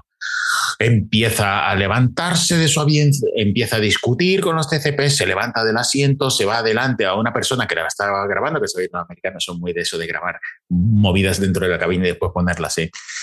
Se pone a discutir con esa persona, le escupe en la cara, los DCP avisan a la tripulación, la tripulación, eh, eh, los pilotos dicen, nos damos la vuelta a la terminal, que esta señora la bajamos. Esta tía se, ya se le va la, pinza a la cabeza, ¿eh? se, le, se le va la pinza y dice, pues me voy a bajar yo. Y se pone a abrir la puerta. Adiós. Y va un, TCP, la intenta sujetar, la tía empuja al, al TCP y abre la puerta del avión en marcha. Maravilloso. ¿Qué significa cuando abre una puerta de un avión en marcha? Que se activa el tobogán. Emergencia. Emergencia. No solamente, espera, espera, salta el tobogán y la tía va y se tira, se desliza y sale corriendo por la plataforma perseguida por los policías hasta que por fin la agarran. Y dicen que se resistió al, al arresto y dañó una pared. ¿Qué significará eso? ¿Lo habrán mordido? ¿Una pared? O sea, le han metido tres años de libertad condicional. En los Estados Unidos ya no consigue trabajo, un trabajo digno en su vida. ¿Vale? Tres años de libertad condicional y 42 mil pavos. Está todo el mundo perdiendo la cabeza, Juan. no, no, no. Eh, esto es especial, tío. A ver, sí, sí, es especial, pero. Bueno, vale, ahora sí, tienes que tenemos las redes sociales, nos enteramos de todo. Dices, joder, la gente estaba tan grillada hace 30 años. ¿realmente? No, tío, yo nunca había visto una cosa así. Bueno, ¿y no viste el vídeo del que llegó tarde al avión? Ah, sí. Y que decidió y que se metió por una por un finger, sí, sí. por un finger y decía que el avión viniera. Sí, sí. Y, y, le decían, oiga, que es que ese avión nunca ha estado en ese finger, que en ese avión no se sube, no se sube por un finger, se sube por escalerilla y el avión ya cerrado y se va y el tío, que no, que venga, que venga, va y se tiró. Sí, sí. Se, tiró y se reventó contra una leche, Una leche guapa, ¿eh? Y, porque le, y le sujetaron desde abajo, le intentaron sujetar al saltar, le intentaron agarrar un poco y yo creo que por eso no se partió la crisma. Pero tú dices, pero pero, pero, ¿qué hay en tu cabeza? O sea, o sea, ¿qué endiosamiento tienes en tu cabeza para creer que un avión va a parar porque tú lo has decidido, porque has pagado 12 euros? Seguro que era un Ryanair. Bueno, no sería Ryanair, pero, o sea, dices, pero por favor, ¿cómo se puede flipar tanto alguien así, no? Pero bueno. Pues es que, mira, noticias eh, por encima, la voy a contar por encima. Hace unos días recibí una, un vídeo de una pasajera en Estados Unidos que se sube al avión, compra eh, billetes para tres asientos, sube con, una, con un rollo de celofán y entonces entre los asientos delanteros y los suyos empieza a envolverlo con celofán para delimitar la zona, ¿no? A hacerse una, una, una, especie de espacio business para ella, y, y, y, le pone el techo y todo, ¿no? Cubre el techo, lo cubre todo Claro, a todo esto el pasajero de al lado lo está grabando, el tío, pues, lógicamente, se descojona de risa y la tía se le encara y le dice que, de qué se, se, está riendo, de qué te ríes, que dejes de grabarme. Y la tía sigue tan contenta a todo esto. Detrás de sus asientos había, había pasajeros. Pero la mujer sigue dándole al celofán hasta que lo cubre ¿no? y empieza a hacer cosas raras hasta que viene un tripulante. Viene un TCP y usted qué está haciendo, entonces en el vídeo se aprecia que empiezan a discutir y el TCP empieza a arrancarle el celofán y la otra se vuelve loca a decirle que está prohibido, que, que esas las reglas del vuelo no son así, que ella ha comprado tres asientos y que hace lo que le da la gana. Y ahí se termina el vídeo. No he leído la noticia, no me molesta en buscarla. Va a acabar en la cárcel. Eh, si es en los Estados Unidos, va a acabar en la cárcel. Esta noticia parece ser que sale, eh, pues ha salido hace un mes, finales del mes pasado. Y mira, ahora mismo que la estoy buscando, en, la estoy buscando justamente ahora mismo en Google. Efectivamente, lo describen. La pasajera compró tres asientos, los envolvió en plástico para aislarse de los demás. Y se dedicó a gritar que la estaban tocando, para pedir auxilio. Y de hecho en el vídeo se ve como la mujer empieza a pedir auxilio. Dice, compré estos asientos y necesito dormir. Dice, puede hacer lo que quiera, que no los voy a quitar. Y al final eh, la sacaron del avión y se quedó sin vuelo, obviamente. Pues ya tuvo suerte porque si en los Estados Unidos te llevan preso y vas a la cárcel. Sí, sí, y esto además, eh, a ver si pone dónde, de dónde era. No, no pone de dónde era. Pero sí, sí, la gente está así, Juan. Por eso te digo que yo, yo esto no lo veía, hombre, yo he visto cosas. cuando tenía 13 o 14 años vi lo de la pasajera está en Sevilla, que delante mío abrió la, la, salida de, de, emergencia. De emergencia, joder, de 83 de Spanner porque tenía calor la mujer, ¿vale? Que en Sevilla estaban a 45 grados. Pero, joder. No habrás que, que, no es un coche. Pero no está bien porque era, el avión estaba, estaba empezando a carretear. Bueno, a, mí me asustó un poco porque yo no entendía de cosas y pensaba, oh, esta tía si lo abre en vuelo, yo no sabía que en vuelo eso no se puede abrir, obviamente. Pero el susto te lo dan, ¿no? Y si te hubiera ocurrido hoy en día, pues básicamente os bajaban a todos del avión y os mandaban a otro. Ya no vale con cerrar simplemente, no, no, ahora te bajan del avión, bajan a todo el mundo, pierdes tres, cuatro, cinco horas de tu vida porque una, una persona se le fue la pinta. Sí, pero es lo que te digo, que conmigo coincidió en, sería en el año 90, 90, por ahí, 91, más o menos. Pero joder, yo no sabía que es que la gente se está volviendo loca. Que vale que hay redes sociales, vale que todo el mundo tiene una cámara en el teléfono y todo el mundo graba, pero hasta qué punto está perdiendo la gente la cabeza, o sea, está la gente desquiciada, eh, todos los días se ven. Yo no quiero ni mirar muchas veces las noticias, los sucesos, porque siempre ha habido sucesos, evidentemente, pero es que ahora hay un nivel, se van superando, ¿no? Dijo, estos se van superando a sí mismos. ahora los conocemos. Ah, También ocurren eh, accidentes, ya ya no porque haya pasajeros. De hecho, ya lo de los pasajeros cada vez le hago menos caso porque encuentro muchas noticias de pasajeros, ¿no? Y siguen eh, apareciendo cosas como que una tripulación en la India. Y no, no, eh, sé por qué, pero siempre me sale una noticia de la India. Estás abonado a noticias aeronáuticas hindúes. Es que volvió a pasar una pasajera de, primera clase que no podía, eh, que no había asiento en primera clase, que le iban a pasar a turista y entonces la tripulación los pilotos le dijeron a los TCP que pusieran la cabina, vamos, como si fuera el salón de su casa, porque iba a venir una persona muy importante, que era esta mujer, y los de la tripulación, ya bastante mosqueados con el tema, le dijo uno, oiga, no, es que yo no me siento cómodo sirviendo alcohol en la cabina. a ese nivel llegaron. Lo que no sabían es que después, según bajaron, los tripulantes, los, los, TCP, los de cabina, fueron y le pusieron una denuncia dentro de la compañía diciendo, vean, mira lo que ha pasado. Y inmediatamente, obviamente, los han echado. Directamente. Claro. Porque no puede, de hecho, ah, la FA ahora está pidiendo que se ponga una doble cabina y, mm, o sea, lo de, además, por lo visto, el sitio donde tenían que aterrizar era un sitio muy complicado que tenías que tener plena concentración y ellos ahí con, un, con una invitada que sería alguien importante o alguien conocido, pero que no tenía que estar. También más cosas que han pasado así interesantes. Una cosa que, mira, es curioso, es de esas cosas que dices, oye, ¿y esto cómo será? Eh, estaba todo el mundo, estaba todo el mundo en un 767, estaba la tripulación, estaban los pasajeros, estaban en tierra. Eh, eh, estaba en tierra porque había tenido un pequeño problema técnico y lo habían derivado a otro aeropuerto y mientras lo estaban revisando, alguien sin darse cuenta abrió el tobogán otra vez. Volvemos a sacar el tobogán, pero esta vez en vez de desplegarse hacia afuera, se desplegó hacia adentro. Ostras.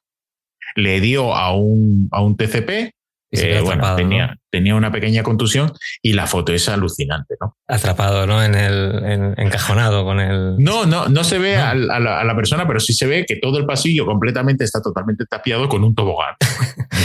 Joder, como para tener que salir. Y decía la gente que pensaban que se había abierto algún airbag o algo así, porque había sonado como eso, como si hubiera sido un airbag, una explosión y un. es que los toboganes llevan cohetes para. Eh, para inflarse más rápidamente. Para el lanzamiento, sí. Más cosas, vamos a seguir hablando de cosas así eh, de nuestra línea preferida. y no, no hablo de la India. ¿vale? de el India? No. no, voy a hablar de Renae. Anda. Venga. Han echado al piloto jefe. ¿Por qué? Por acosar a las féminas le mandaba fotopollas a las, a las juniors. No, bueno, no le mandaba fotopollas, No, no, no, no, no. Pero le tuvo un comportamiento reiterado, inapropiado, inaceptable hacia una serie de mujeres piloto junior. Les decía cosas como que tienes un cuerpo increíble y un culo increíble, mándame fotos de, ese tipazo que tienes.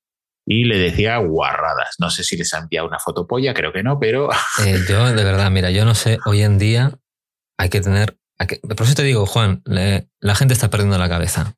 Hoy en día, con toda la legislación que hay con este tema, sabiendo cómo están las cosas, sobre todo en Occidente, a este nivel, que te juegas la libertad con una facilidad tremenda, hay que tener la cabeza muy hecha a polvo para que en el trabajo le digas a, a compañeras de trabajo, joder esto, joder lo otro, o mándame fotos, pero qué buena estás. No, no, pero es que el tío hacía cosas que ya daba miedo. O sea, modificaba la lista de turnos con las compañeras que tenían entre 21 y 32 años. ¡Qué tonto no era! No, no es un DiCaprio. es un DiCaprio. No era. Modificaba las listas de turnos para trabajar con ellas. Él iba de primero y las llevaba de segundo. Imagínate, un tío que está así de flipado como para decirle a una, a una tía, mándame fotos de tu, de, de, tu cuerpo, mándame fotos en, que de repente sea tu jefe en una cabina de avión, tío. Tú fíjate que, cuando, que cuando pasó el tema de la pandemia decían, de esta saldremos mejores. Hombre, por lo menos ahora los echan. En Blizzard, han tardado cinco años en, coger a un, a un, depredador y echarlo. O sea, Hombre, pero es que es este brutal. es brutal, ¿eh? Cómo están las cabezas por ahí yo creo que de verdad a veces dices, pero ¿cómo puede, ¿cómo puede ocurrir esto? O sea, lo que dices tú, o sea, de verdad, tío, con 52 tacos, con la cara que tienes, y le estás entrando a, chavalitas de 25, 26 que lo que quieren es volar, tío. O sea, ¿qué tienes en la cabeza? Da igual, si da igual lo que quieran, es qué necesidad tienes de jugarte tu libertad y, o, de, llegar a esos extremos. incluso su libertad me la pela. Bueno, pero hablamos de este sentido común. Que, este tío acabe, acabe mal, me la pela. No, pero no es que lo que me flipa es ¿Qué tienes que tener en la cabeza para pensar que una piloto de 25 o de 30 años a ti te va a mirar? A ti, o sea, y que te sientas lo suficientemente atractivo e impune como para decirle semejantes barbaridades, porque eso es lo que, a ver, esto es como todo, o sea, ellas no van a repetir en público, lo van a repetir internamente lo que este tío les dijo, pero si modificas el, plan de vuelo para llevarlas de, de, segundo, tío, Joder, es, qué un miedo. Poco, es un poco eh, psicopático, comportamiento psicopático. Sí, sí, Pero da igual que seas un, un, tío de buen ver con buena planta y que seas súper atractivo, si es que da lo mismo. Si, la cuestión es qué tienes en la cabeza para actuar así, que además no tienes nada bueno que ganar de primeras, ya seguramente la, la, hostia te la llevas a muchos niveles. Pero por eso te decía antes que estas cosas que se están viendo ahora ah, en el mundo en el que vivimos no cuadra con el sentido común, no cuadra con, con, tener una, una, perspectiva, por lo menos una, una cabeza en su sitio y a mí me da que pensar. No, ya te digo, intento no leer noticias de sucesos, pero dices, ¿cómo es posible? ¿Qué tiene alguien en la cabeza para llegar a esto? Ah, ¿Cómo es posible? Vámonos a buenas noticias. Ah, vas a traer tu. una. Me vuelvo para. Volvemos a Oriente, ¿vale? Esta es. Esta, o sea, me, ha hecho mucha gracia. Esta es de una aerolínea de bajo coste de Singapur, de la aerolínea Scott. Y el titular me llama la atención porque dice: un 787 de Scott pierde una rueda y nadie sabe dónde está. ¿Vale? Oye, ¿fue un 787 o fue un 350? Porque un 350 también me parece que le ha pasado, tío. Eh, un 787. Y esto ocurrió. Amarillo, ¿no? Amarillo. parece que era. y ocurrió en el aeropuerto de Taipei, ¿vale? En Taiwán. Y dice, leo textualmente porque dice: La sorpresa llegó cuando el 787-900 de matrícula X eh, y de nombre tal Llegó al aparcamiento asignado en el aeropuerto de Taipei. El avión acababa de completar su vuelo, que había partido dos horas antes, desde el aeropuerto Incheon de Seúl. Y dice, momentos antes del aterrizaje la tripulación recibió la alarma de presión baja en la rueda de morro, en la parte izquierda, lo que no supieron hasta llegar a la terminal que el Boeing 787 había perdido la rueda. Coño, que sí estaba baja la presión. Pero es que la foto es, la foto es descojonante porque salen los operarios mirando el tren diciendo, ¿Y la rueda? ¿Y la rueda? ¿Sí? Espera, que aquí tengo que poner un calzo y, me falta algo. mirando debajo de a ver, voy a ver por otro lado, ¿dónde puede, estar la rueda? Espera, mira las otras ruedas, no vaya a ser que las hayan puesto mal. Pero es que nadie ha reportado nada, quiero decir, que ni durante el despegue, que nadie dice que las autoridades tampoco han reportado ni en, ni en origen ni en destino que haya caído en alguna zona residencial, nada. O sea, que si se ha caído, eh, vete a saber dónde se ha caído y dónde está la rueda. Eh, es poco menos que curioso, ¿eh? Vamos a buscarla en Wallapop, seguro. Wallapop. Wallapop allí. Yo digo, si, podéis ver la, la, foto, la foto, ¿vale? La, foto de la noticia, sale pues un operario pues sacándole una foto diciendo Oye, que aquí falta una rueda. aquí falta. Yo juraría que esto tiene más de una rueda. Que no, que no es que tenga la presión baja, que es que no está la rueda. es que no hay presión, no hay rueda. ¿Cómo se dirá en, en, su idioma? No hay rueda. No hay rueda. Esto es para tener ahora, sí, vamos a crear chistes, sobre ruedas.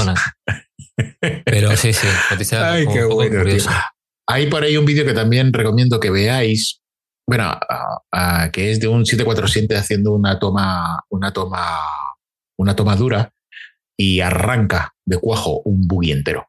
¿Qué dices? un 747 de carga. Y, pero lo arranca de cuajo y sale volando el buggy por los aires. un, peligro, tío. Yo he visto alguna avionetilla que ha ido a aterrizar, algún vídeo de estos graciosos que sale la rueda disparada. La rueda, sí. Y dice, a ver, no es gracioso porque puede provocar un accidente. Pero el vídeo es gracioso porque está grabando y de repente, ¡chu! aparece la rueda. Sí, sí. yo en, en, vídeos yo sigo dos canales. Uno que se llama Tres Minutos de Aviación Diaria, me parece que es. eh, Three Minutes of, of, of, Aviation, algo así, y otro que se llama eh, Vídeo Diario de Aviación o algo así en, en inglés. Y, y, flipas con las cosas que pasan por el mundo de los aviones. Sí. Lo, flipas, lo flipas. Y dices, pues poquitos accidentes hay. Sí, y ahora que todo el mundo captura, tiene un teléfono y capturan las imágenes, las inmortalizan y se hacen virales. Y hay que reconocer que algunas, dentro de la, de la gravedad, esta semana he visto algunos desagradables, de, accidentes que no han sido mortales, pero hostia, qué susto. Pero los que son de risa, joder, es que es que te miras. Hay, sí, hay algunos que dices, menos mal, para habernos matado. Literalmente. Pero bueno, eh, vamos a hablar de buenas noticias, tío, que ya hemos hablado bastante de buenas noticias. Primera buena noticia. Se ha desconvocado la huelga de Sepla en Air Nostrum. Esta no, eh, como sea, sabéis, nosotros no somos periodistas, nosotros hacemos copy, translate and, paste. Es decir, nosotros vemos noticias que nos gustan y las comentamos. En este caso, quiero saludar a los compañeros de aviación digital, que es de donde les estoy fusilando la, noticia. ¡Ay! ¡Tío! ¡Que no lo hemos dicho! No lo hemos dicho. No lo hemos dicho. La tengo aquí, ¿eh? que dejemos famoso, es verdad. La tenía aquí pendiente para no cerrar el programa sin, sin, que se Al final, al final damos la gran noticia. Venga. Vale. Pues eso, una muy buena noticia que Air Nostrum ha desembocado la huelga.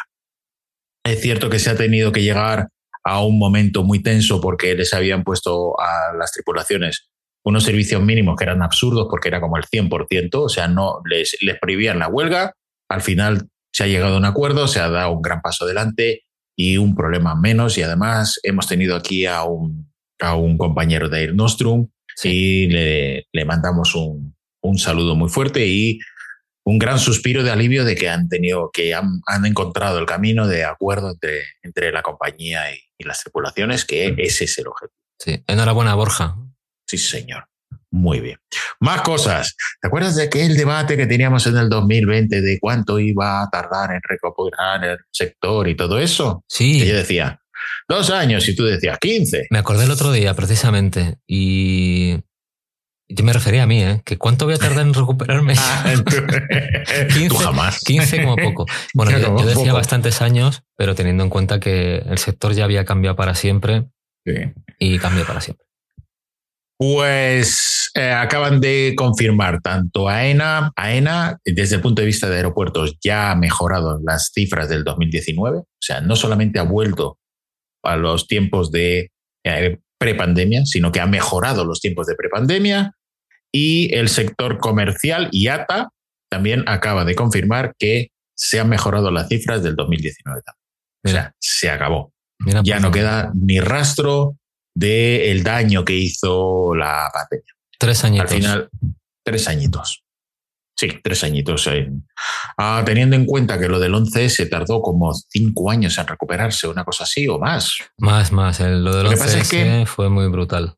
Claro, es que el 11S fue diferente, porque el 11S fue un daño estructural en la confianza. No solamente las compañías les daba miedo volar, sino la gente le cogió miedo a volar. Y aquí fue justo lo contrario. La gente quería volar, pero no les dejaban volar. Cuando les dejaron volar, como locos, nos hemos puesto todos a volar. Y menos mal, ahí estamos y otra vez volvemos a que en los Estados Unidos faltan 40.000 pilotos anuales, ya están con problemas de pilotos, ya hay líneas aéreas que tienen problemas muy serios para encontrar pilotos. Europa no, Europa ya llegará. Eh, bueno, pero Europa, nuestro mercado se está reduciendo y bueno, no hablemos de los países como Asia o como el Medio Oriente. Sabéis que no sé si ya ha pasado o está a punto de pasar. Vienen los de Emirates a ponerse en Madrid y en Barcelona y hacer una batida de pilotos. Se van a llevar un montón de gente. Porque no tienen pilotos. Mm, echaron a todo el mundo con la pandemia y ahora no tienen pilotos. A mí lo que, me, lo que me asusta de todo esto que está saliendo ahora es lo que hablamos en su día de los vuelos regionales, que en Francia ya por ley los han limitado, todo lo que se puede hacer en tren de menos de dos horas y media, fuera. Bueno, sí. Bueno, pero eso de momento vamos a ver por dónde avanza la Agenda 2030 con el tema de, del cambio además, y esas cosas tan bonitas. A ver, eh, sí, pero no, porque hay muchas excepciones para, para lo de los aviones. Al final no ha sido tan Eh, los, los ecologistas están enfadados porque ha sido para ellos muy, muy flojo. Los que no están de acuerdo están muy enfadados porque dicen, ya, a mí, ¿quién eres? ¿Quién? ¿Por qué me tienes que decir a mí en qué viajo? Es complicado. Yo la verdad es que lo de hacer, lo de quitar los aviones de dos horas, de menos de dos horas para poner un tren, y es que soy amante de la aviación. Entonces a mí, me, gusta, si lo hacen en España, volar. Claro, si lo hacen en España, esto al final va a acabar afectando lo que decía, lo que comentábamos en su día, ¿no? Que bueno, tampoco me voy a extender en ello. Pero sí, este tipo de políticas al final pues irán extendiendo a nivel europeo. Por eso decías, en relación a la demanda de pilotos, el hecho de que limiten operaciones internas menos pilotos, o por lo menos así se puede contemplar. Bueno, pero tienes más operaciones. De todas maneras, en España es imposible. O sea, si tú en España dices menos de dos horas, ¿vale? Sevilla, Barcelona, eh, Coruña, todos, ¿vale? No tenemos eh, trenes para soportarlo. Literalmente. O sea, ya va el AVE hasta arriba, todos los aves de todas las compañías van hasta arriba a Barcelona a las 6 de la mañana ya van llenos, la vuelta también van llenos. ¿Y qué haces con la gente del puente aéreo? ¿Dónde las metes? Efectivamente. Es que no entran, es que no entran. Y no, no puedes meter más trenes, o si puedes, o, bueno. Ya veremos lo que pasa. Ya veremos lo que se dice, ya veremos. Más cosas buenas. Yo que soy amante del Twin Otter, que volé en el Twin Otter en mi juventud muchísimo, muchísimo. Eh, ya en Panamá volábamos mucho en el Twin Otter. Acaban de sacar un nuevo modelo, tío. El mismo, el, el DHC6 Twin Otter, el Classic 300G, que es el, clásico de toda la vida, pero eh, más ligero, creo que son como 300 kilos más ligero, eh, va, a llevar wifi, eh, la instrumentación ya es moderna, llevan un Garmin 1000 y bueno. Ah, pues mira, eso lo pueden incluir en Nepal ya, ¿eh? Eso lo pueden incluir en Nepal, por ejemplo. sí, sí. lo de Nepal es una pasada, sí, sí. Y más cosas buenas. Winter, tu compañía preferida en donde ibas a irte a volar. Sí. Eh, por lo que estoy viendo, va a dejar el ATR. Es que está comprando los Embraer 195. Exacto, los 195. Exacto. Primero, porque en vez de 90 asientos son 132. Segundo, porque este avión es, es eh, produce menos ruido y consume menos y es más rápido. Eso es es mucho más moderno. Y es una pena porque el, el ATR es muy bonito. A mí me, me, llamó muchísimo la atención ver ese turbohélice tan grande. Pero yo he volado en el 195 y es una maravilla. Es un avión muy cómodo. Sí. Yo lo he probado también el de Europa. Solamente he mm, volado dos veces en él y de hecho uno de los trayectos lo, lo hice en el cockpit. Fui afortunado. Hostia, qué suerte. Sí. Y la verdad es que estuvo chulo. Una experiencia chula. Es un avioncito. Sí, sí, y además es que sorprende porque fuera, desde fuera se ve realmente pequeñito, pero es que por dentro es muy cómodo, es muy silencioso. y, no sé, es espacioso también, quiero decir. Yo, la verdad es que fue una experiencia chula con ese avión. Sí, es, es muy buen, es muy buen avión. A mí me encantó. Otra cosa también que está muy bien y eso nos viene muy bien a España. Al final el, Estado ha decidido comprar 16 eh, Nurtanios, no, no son Nurtanios, son 16 295, C295 de patrulla marítima y aviones de vigilancia y cosas de ese estilo. Lo cual nos viene muy bien, tener 16 aviones nuevos, ¿sabes? Y además nuestros fabricados aquí. Sí. Eso nos viene muy bien para misiones de patrulla marítima, es decir, para perseguir contrabando y, drogas y esas cosas que si las legalizaran dejaban de dar tanto dinero, pero no sé, bueno, anyway, que no vamos a meter más. pero muy, muy bien que, que, yo, obviamente yo abogo porque se fomente la, la industria nuestra local, la industria eh, que salió de aquí. De hecho, es una pena que Casa fuera absorbida por Airbus y, se difuminara dentro de Airbus. Porque yo creo que Casa hacía productos muy buenos, como el culo pollo, como el, el, el 212, el, el, 295, el 235, mm. el Nurtania fueron productos buenos y siguen siendo productos muy buenos. Más cosas buenas. Siguen vendiendo, Juan. Siguen vendiendo, ¿eh? ¿eh? Siguen vendiendo el 295 a mansalva. Sí, sí. Es que es muy buen avión. Y su competencia, el italiano. El italiano está bien, pero es un poquito más grande, me parece. Más ancho, se deja un poco más ancho, creo. Sí, es un poquito más ancho y, realmente no hay ninguno que tenga el nivel eh, que tiene el, 295 y además el 295 todavía va a seguir evolucionando, me imagino, en el tiempo, eh, la instrumentación y todas esas cosas. Tiene toda la pinta. Más buenas noticias. Eh, Lufthansa, a pesar de que había dicho que iba a retirar los 380, al final lo va a reactivar. Va a reactivar los cuatro 380 que tiene, porque estos al final, vale, es que sí, que era un avión muy grande, que no lo llenaba, no sé qué, no sé cuánto, pues es que no hay ni 7, ni triple 7X, ni hay 787, ni hay 350. Entonces necesitamos un avión.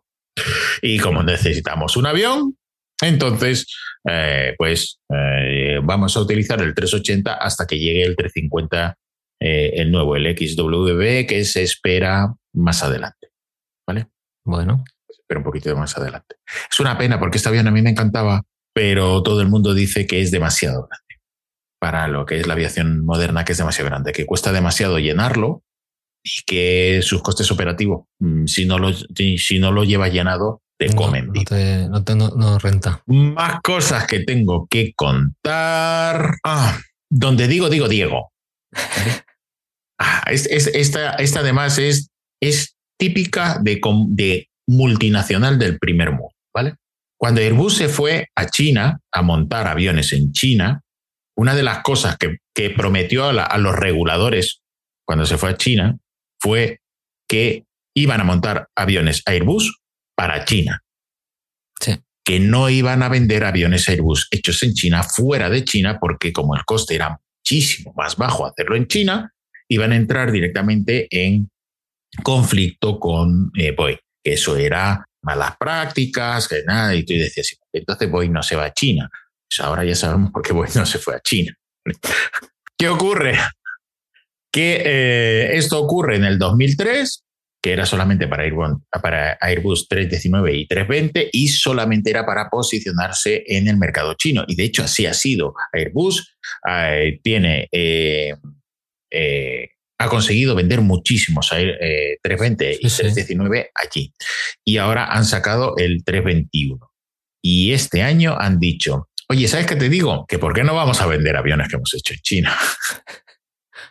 y han vendido un avión en Europa eh, construido en China, saltándose todo lo que habían dicho anteriormente. Eso de no, eh, seguridad jurídica, el mercado, no sé qué, no, no pues mira, ya está. Así que. Se abre la veda entonces saber la verdad, sobre todo porque ah, obviamente Boeing ahora mismo ha saltado con que estáis incumpliendo la promesa original y nada, y tú dices, venga, Boeing, por favor, tío. Que esto sabemos cómo, cómo nos la jugamos todos, tío. Que si fuera por Boeing, si pudiera vender de China, vamos. Vamos, y sin ningún problema. Hombre, a ver quién le tose. Aquí el tema es de eso, que cada cual tira para su lado y, bueno.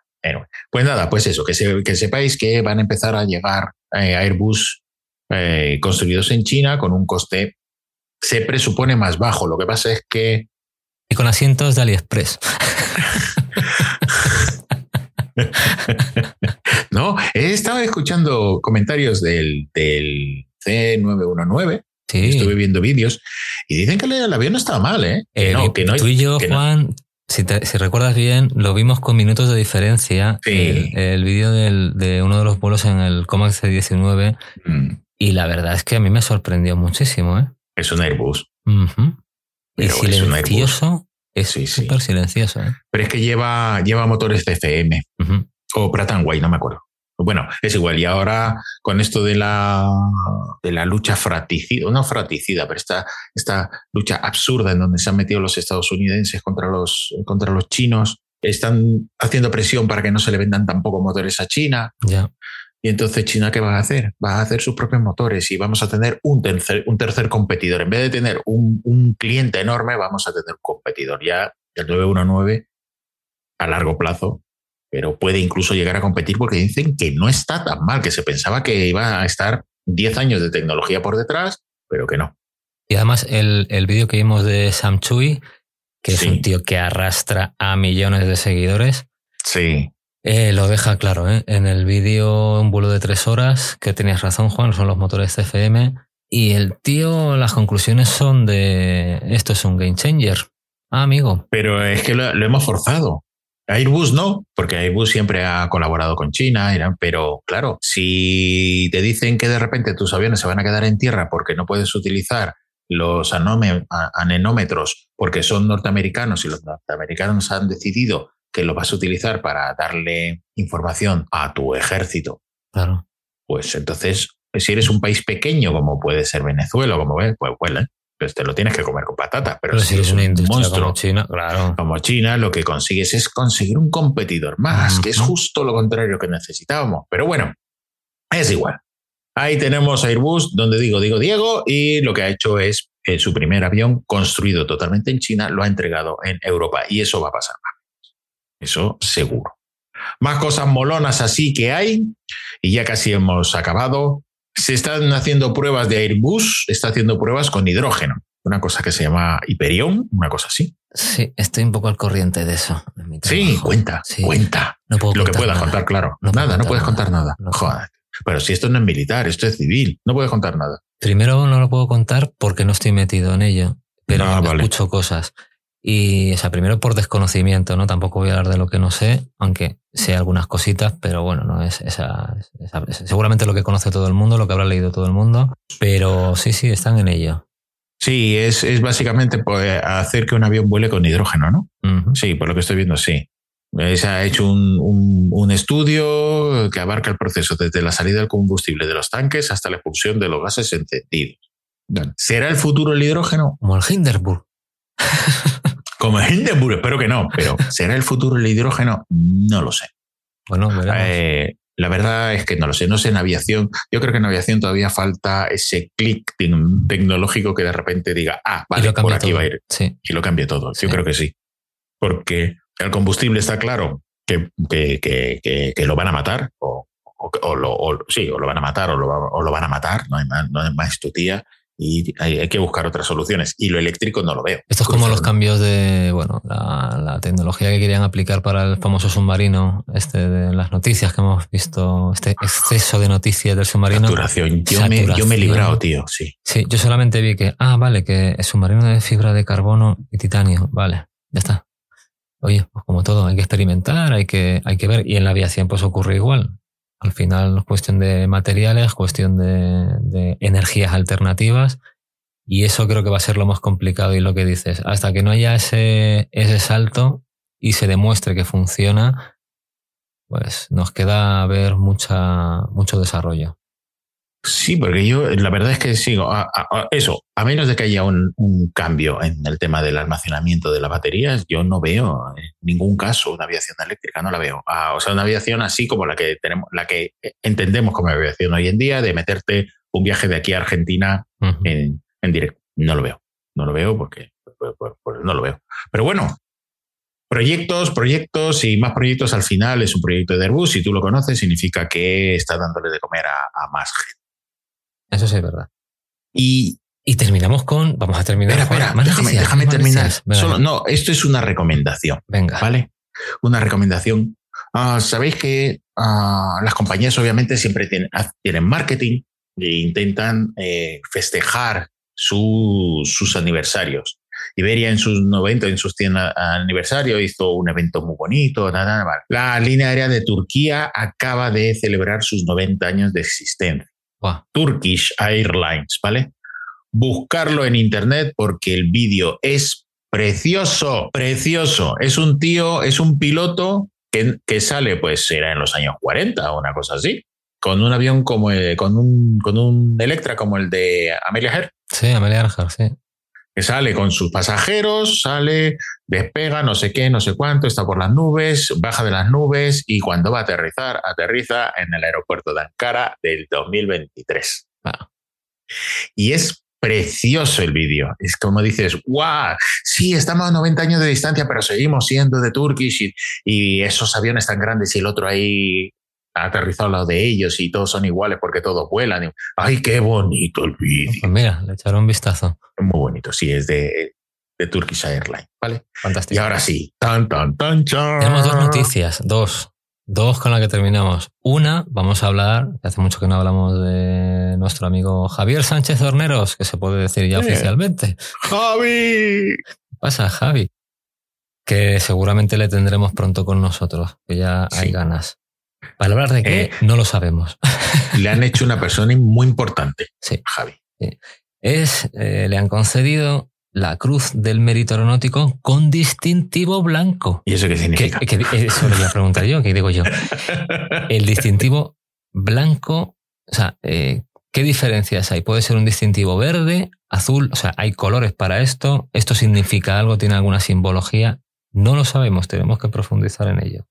Pero Javi, un premio muy, muy, merecido. Muy importante. muy, en serio, hablando en serio, muy, importante y muy merecido, efectivamente. Muy merecido. Es un tío que a, la, chita cayendo ha hecho una divulgación a nivel de, la aviación en el ejército importantísima, basada en el conocimiento, basada en la rigurosidad. Es un tío, bueno, lo habéis disfrutado en este, con nosotros en unos cuantos programas, es una máquina de conocimiento, además transmite muy bien, escribe muy bien. Y efectivamente creo que le ha hecho un, no un favor, pero sí ha hecho un gran trabajo en, en pro de la aviación militar en, en España y del ejército del aire. Pues ahí va a ser reconocimiento y nuestra enhorabuena. Sí, señor. Y ahora vamos a ponernos nosotros con nuestro ego gorda. Porque hemos salido en televisión. Bueno, en televisión no, pero hemos salido en. A ver. Más importante que la televisión, ¿eh? A ver, para que entendáis lo que ha ocurrido. O sea, yo tenía, no sé, era un moco. Yo tendría 14, 15 años, la primera vez que en mi vida me compré mi primer avión review. Estamos hablando el primer avión review, que la portada era de un 212. El 212. El 212, sí, el Aviocar. El Aviocar, la caja de zapatos. Mm. Fue la primera portada del número uno de avión review que ya además yo lo compraba en Latinoamérica, que era dificilísimo conseguir. Y yo estuve coleccionando avión review toda la vida. Después ya vino el, tema digital y después vinieron los precios absurdos a los que lo venden, que no pueden vender una revista a mil, mil y pico pesetas, coño. está a siete euros casi, está carísima. Bueno, y aún así de vez en cuando la compro. Y yo siempre flipaba con las historias que había y ah, guau, guau. Y de repente, este mes, me llama Néstor y me dice... Que salimos en avión review. ¿Qué me dices? ¿Cómo que salimos en avión review? ¿Qué me estás diciendo? Y hay, efectivamente, señores. Sí, sí. A ver, Gizmo hizo una, un artículo extenso de dos páginas hablando del, del Racefest y tuvo el enorme detalle de, bueno, aparte de mención, de ponernos en foto ahí. La verdad es que es una cosa chula, sobre todo porque, a ver, nosotros como aerotrastornados que somos y como coleccionistas que hemos sido de, avión review además desde pequeños, porque yo empecé a coleccionarla con 13 años. Eh, bueno, en Las Palmas tampoco era fácil de conseguir. y durante muchos años, muchos años, mes a mes, era la revista de referencia. Además es una revista internacional. Y de repente por este podcast verte en la revista, pues hoy hace ilusión. Es una cuestión de, egos, pero es una cuestión de ilusión. Yo estoy que, buah, vamos, casi duermo con la revista todos los días.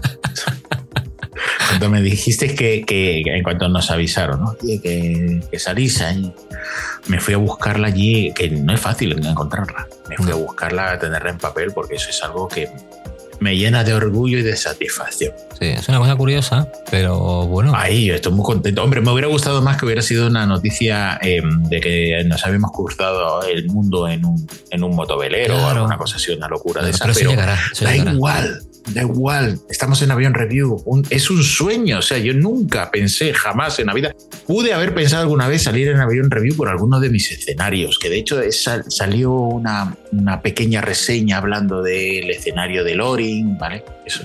Pero eh, que apareciera mi careto y tu careto y que estuviéramos ahí hablando de avión y nosotros, toma, ahí somos mola, estamos en la pomada. Sí, es lo que decimos siempre con este podcast, que a ver, nosotros lo hacemos porque nos gusta, nos lo pasamos bien, lo, hacemos cuando podemos, porque ahora desgraciadamente es verdad que llevamos un par de meses desde el Race liados. muy liados, pero sobre todo que no solamente nosotros, sino que tenemos una lista de, participantes que también están eh, pues teníamos a Raquel que está de, de, rally aéreo, está con la Vuelta a España también la llaman de comentarista, eh, está, es difícil contar con ella, pero no solamente con ella, sino con otros muchos más que tenemos en lista de espera y que cuando estamos tratando de cuadrar el calendario es totalmente imposible. Y de hecho, Juan y, yo estamos hoy grabando aquí, y que lo sepáis, amigos oyentes, porque hemos encontrado un hueco, hemos dicho, oye, ahora. Ahora.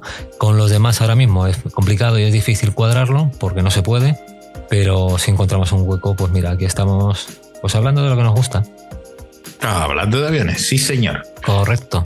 Y con esto Cerramos, podemos dar por cerrado. Sí, podemos dar por cerrado. Además es la hora, mira, la hora justo para cenar, porque son las diez y media van a ser a lo tonto. Y llevamos más de dos horas de Como siempre, es que nos enrollamos, nos enrollamos como, como, como nosotros solos. Pues muy bien, señores, hasta aquí ha llegado el Ego Charlie 068. Esperamos, como siempre, que os lo hayáis pasado al menos la mitad de la mitad de lo bien que nos lo hemos pasado nosotros, como siempre, haciéndolo. Y nos vemos en el próximo programa que será con invitado. Muy buenas tardes, muy buenas noches, muy buenos días y hasta el próximo programa. Hasta luego. Hasta luego.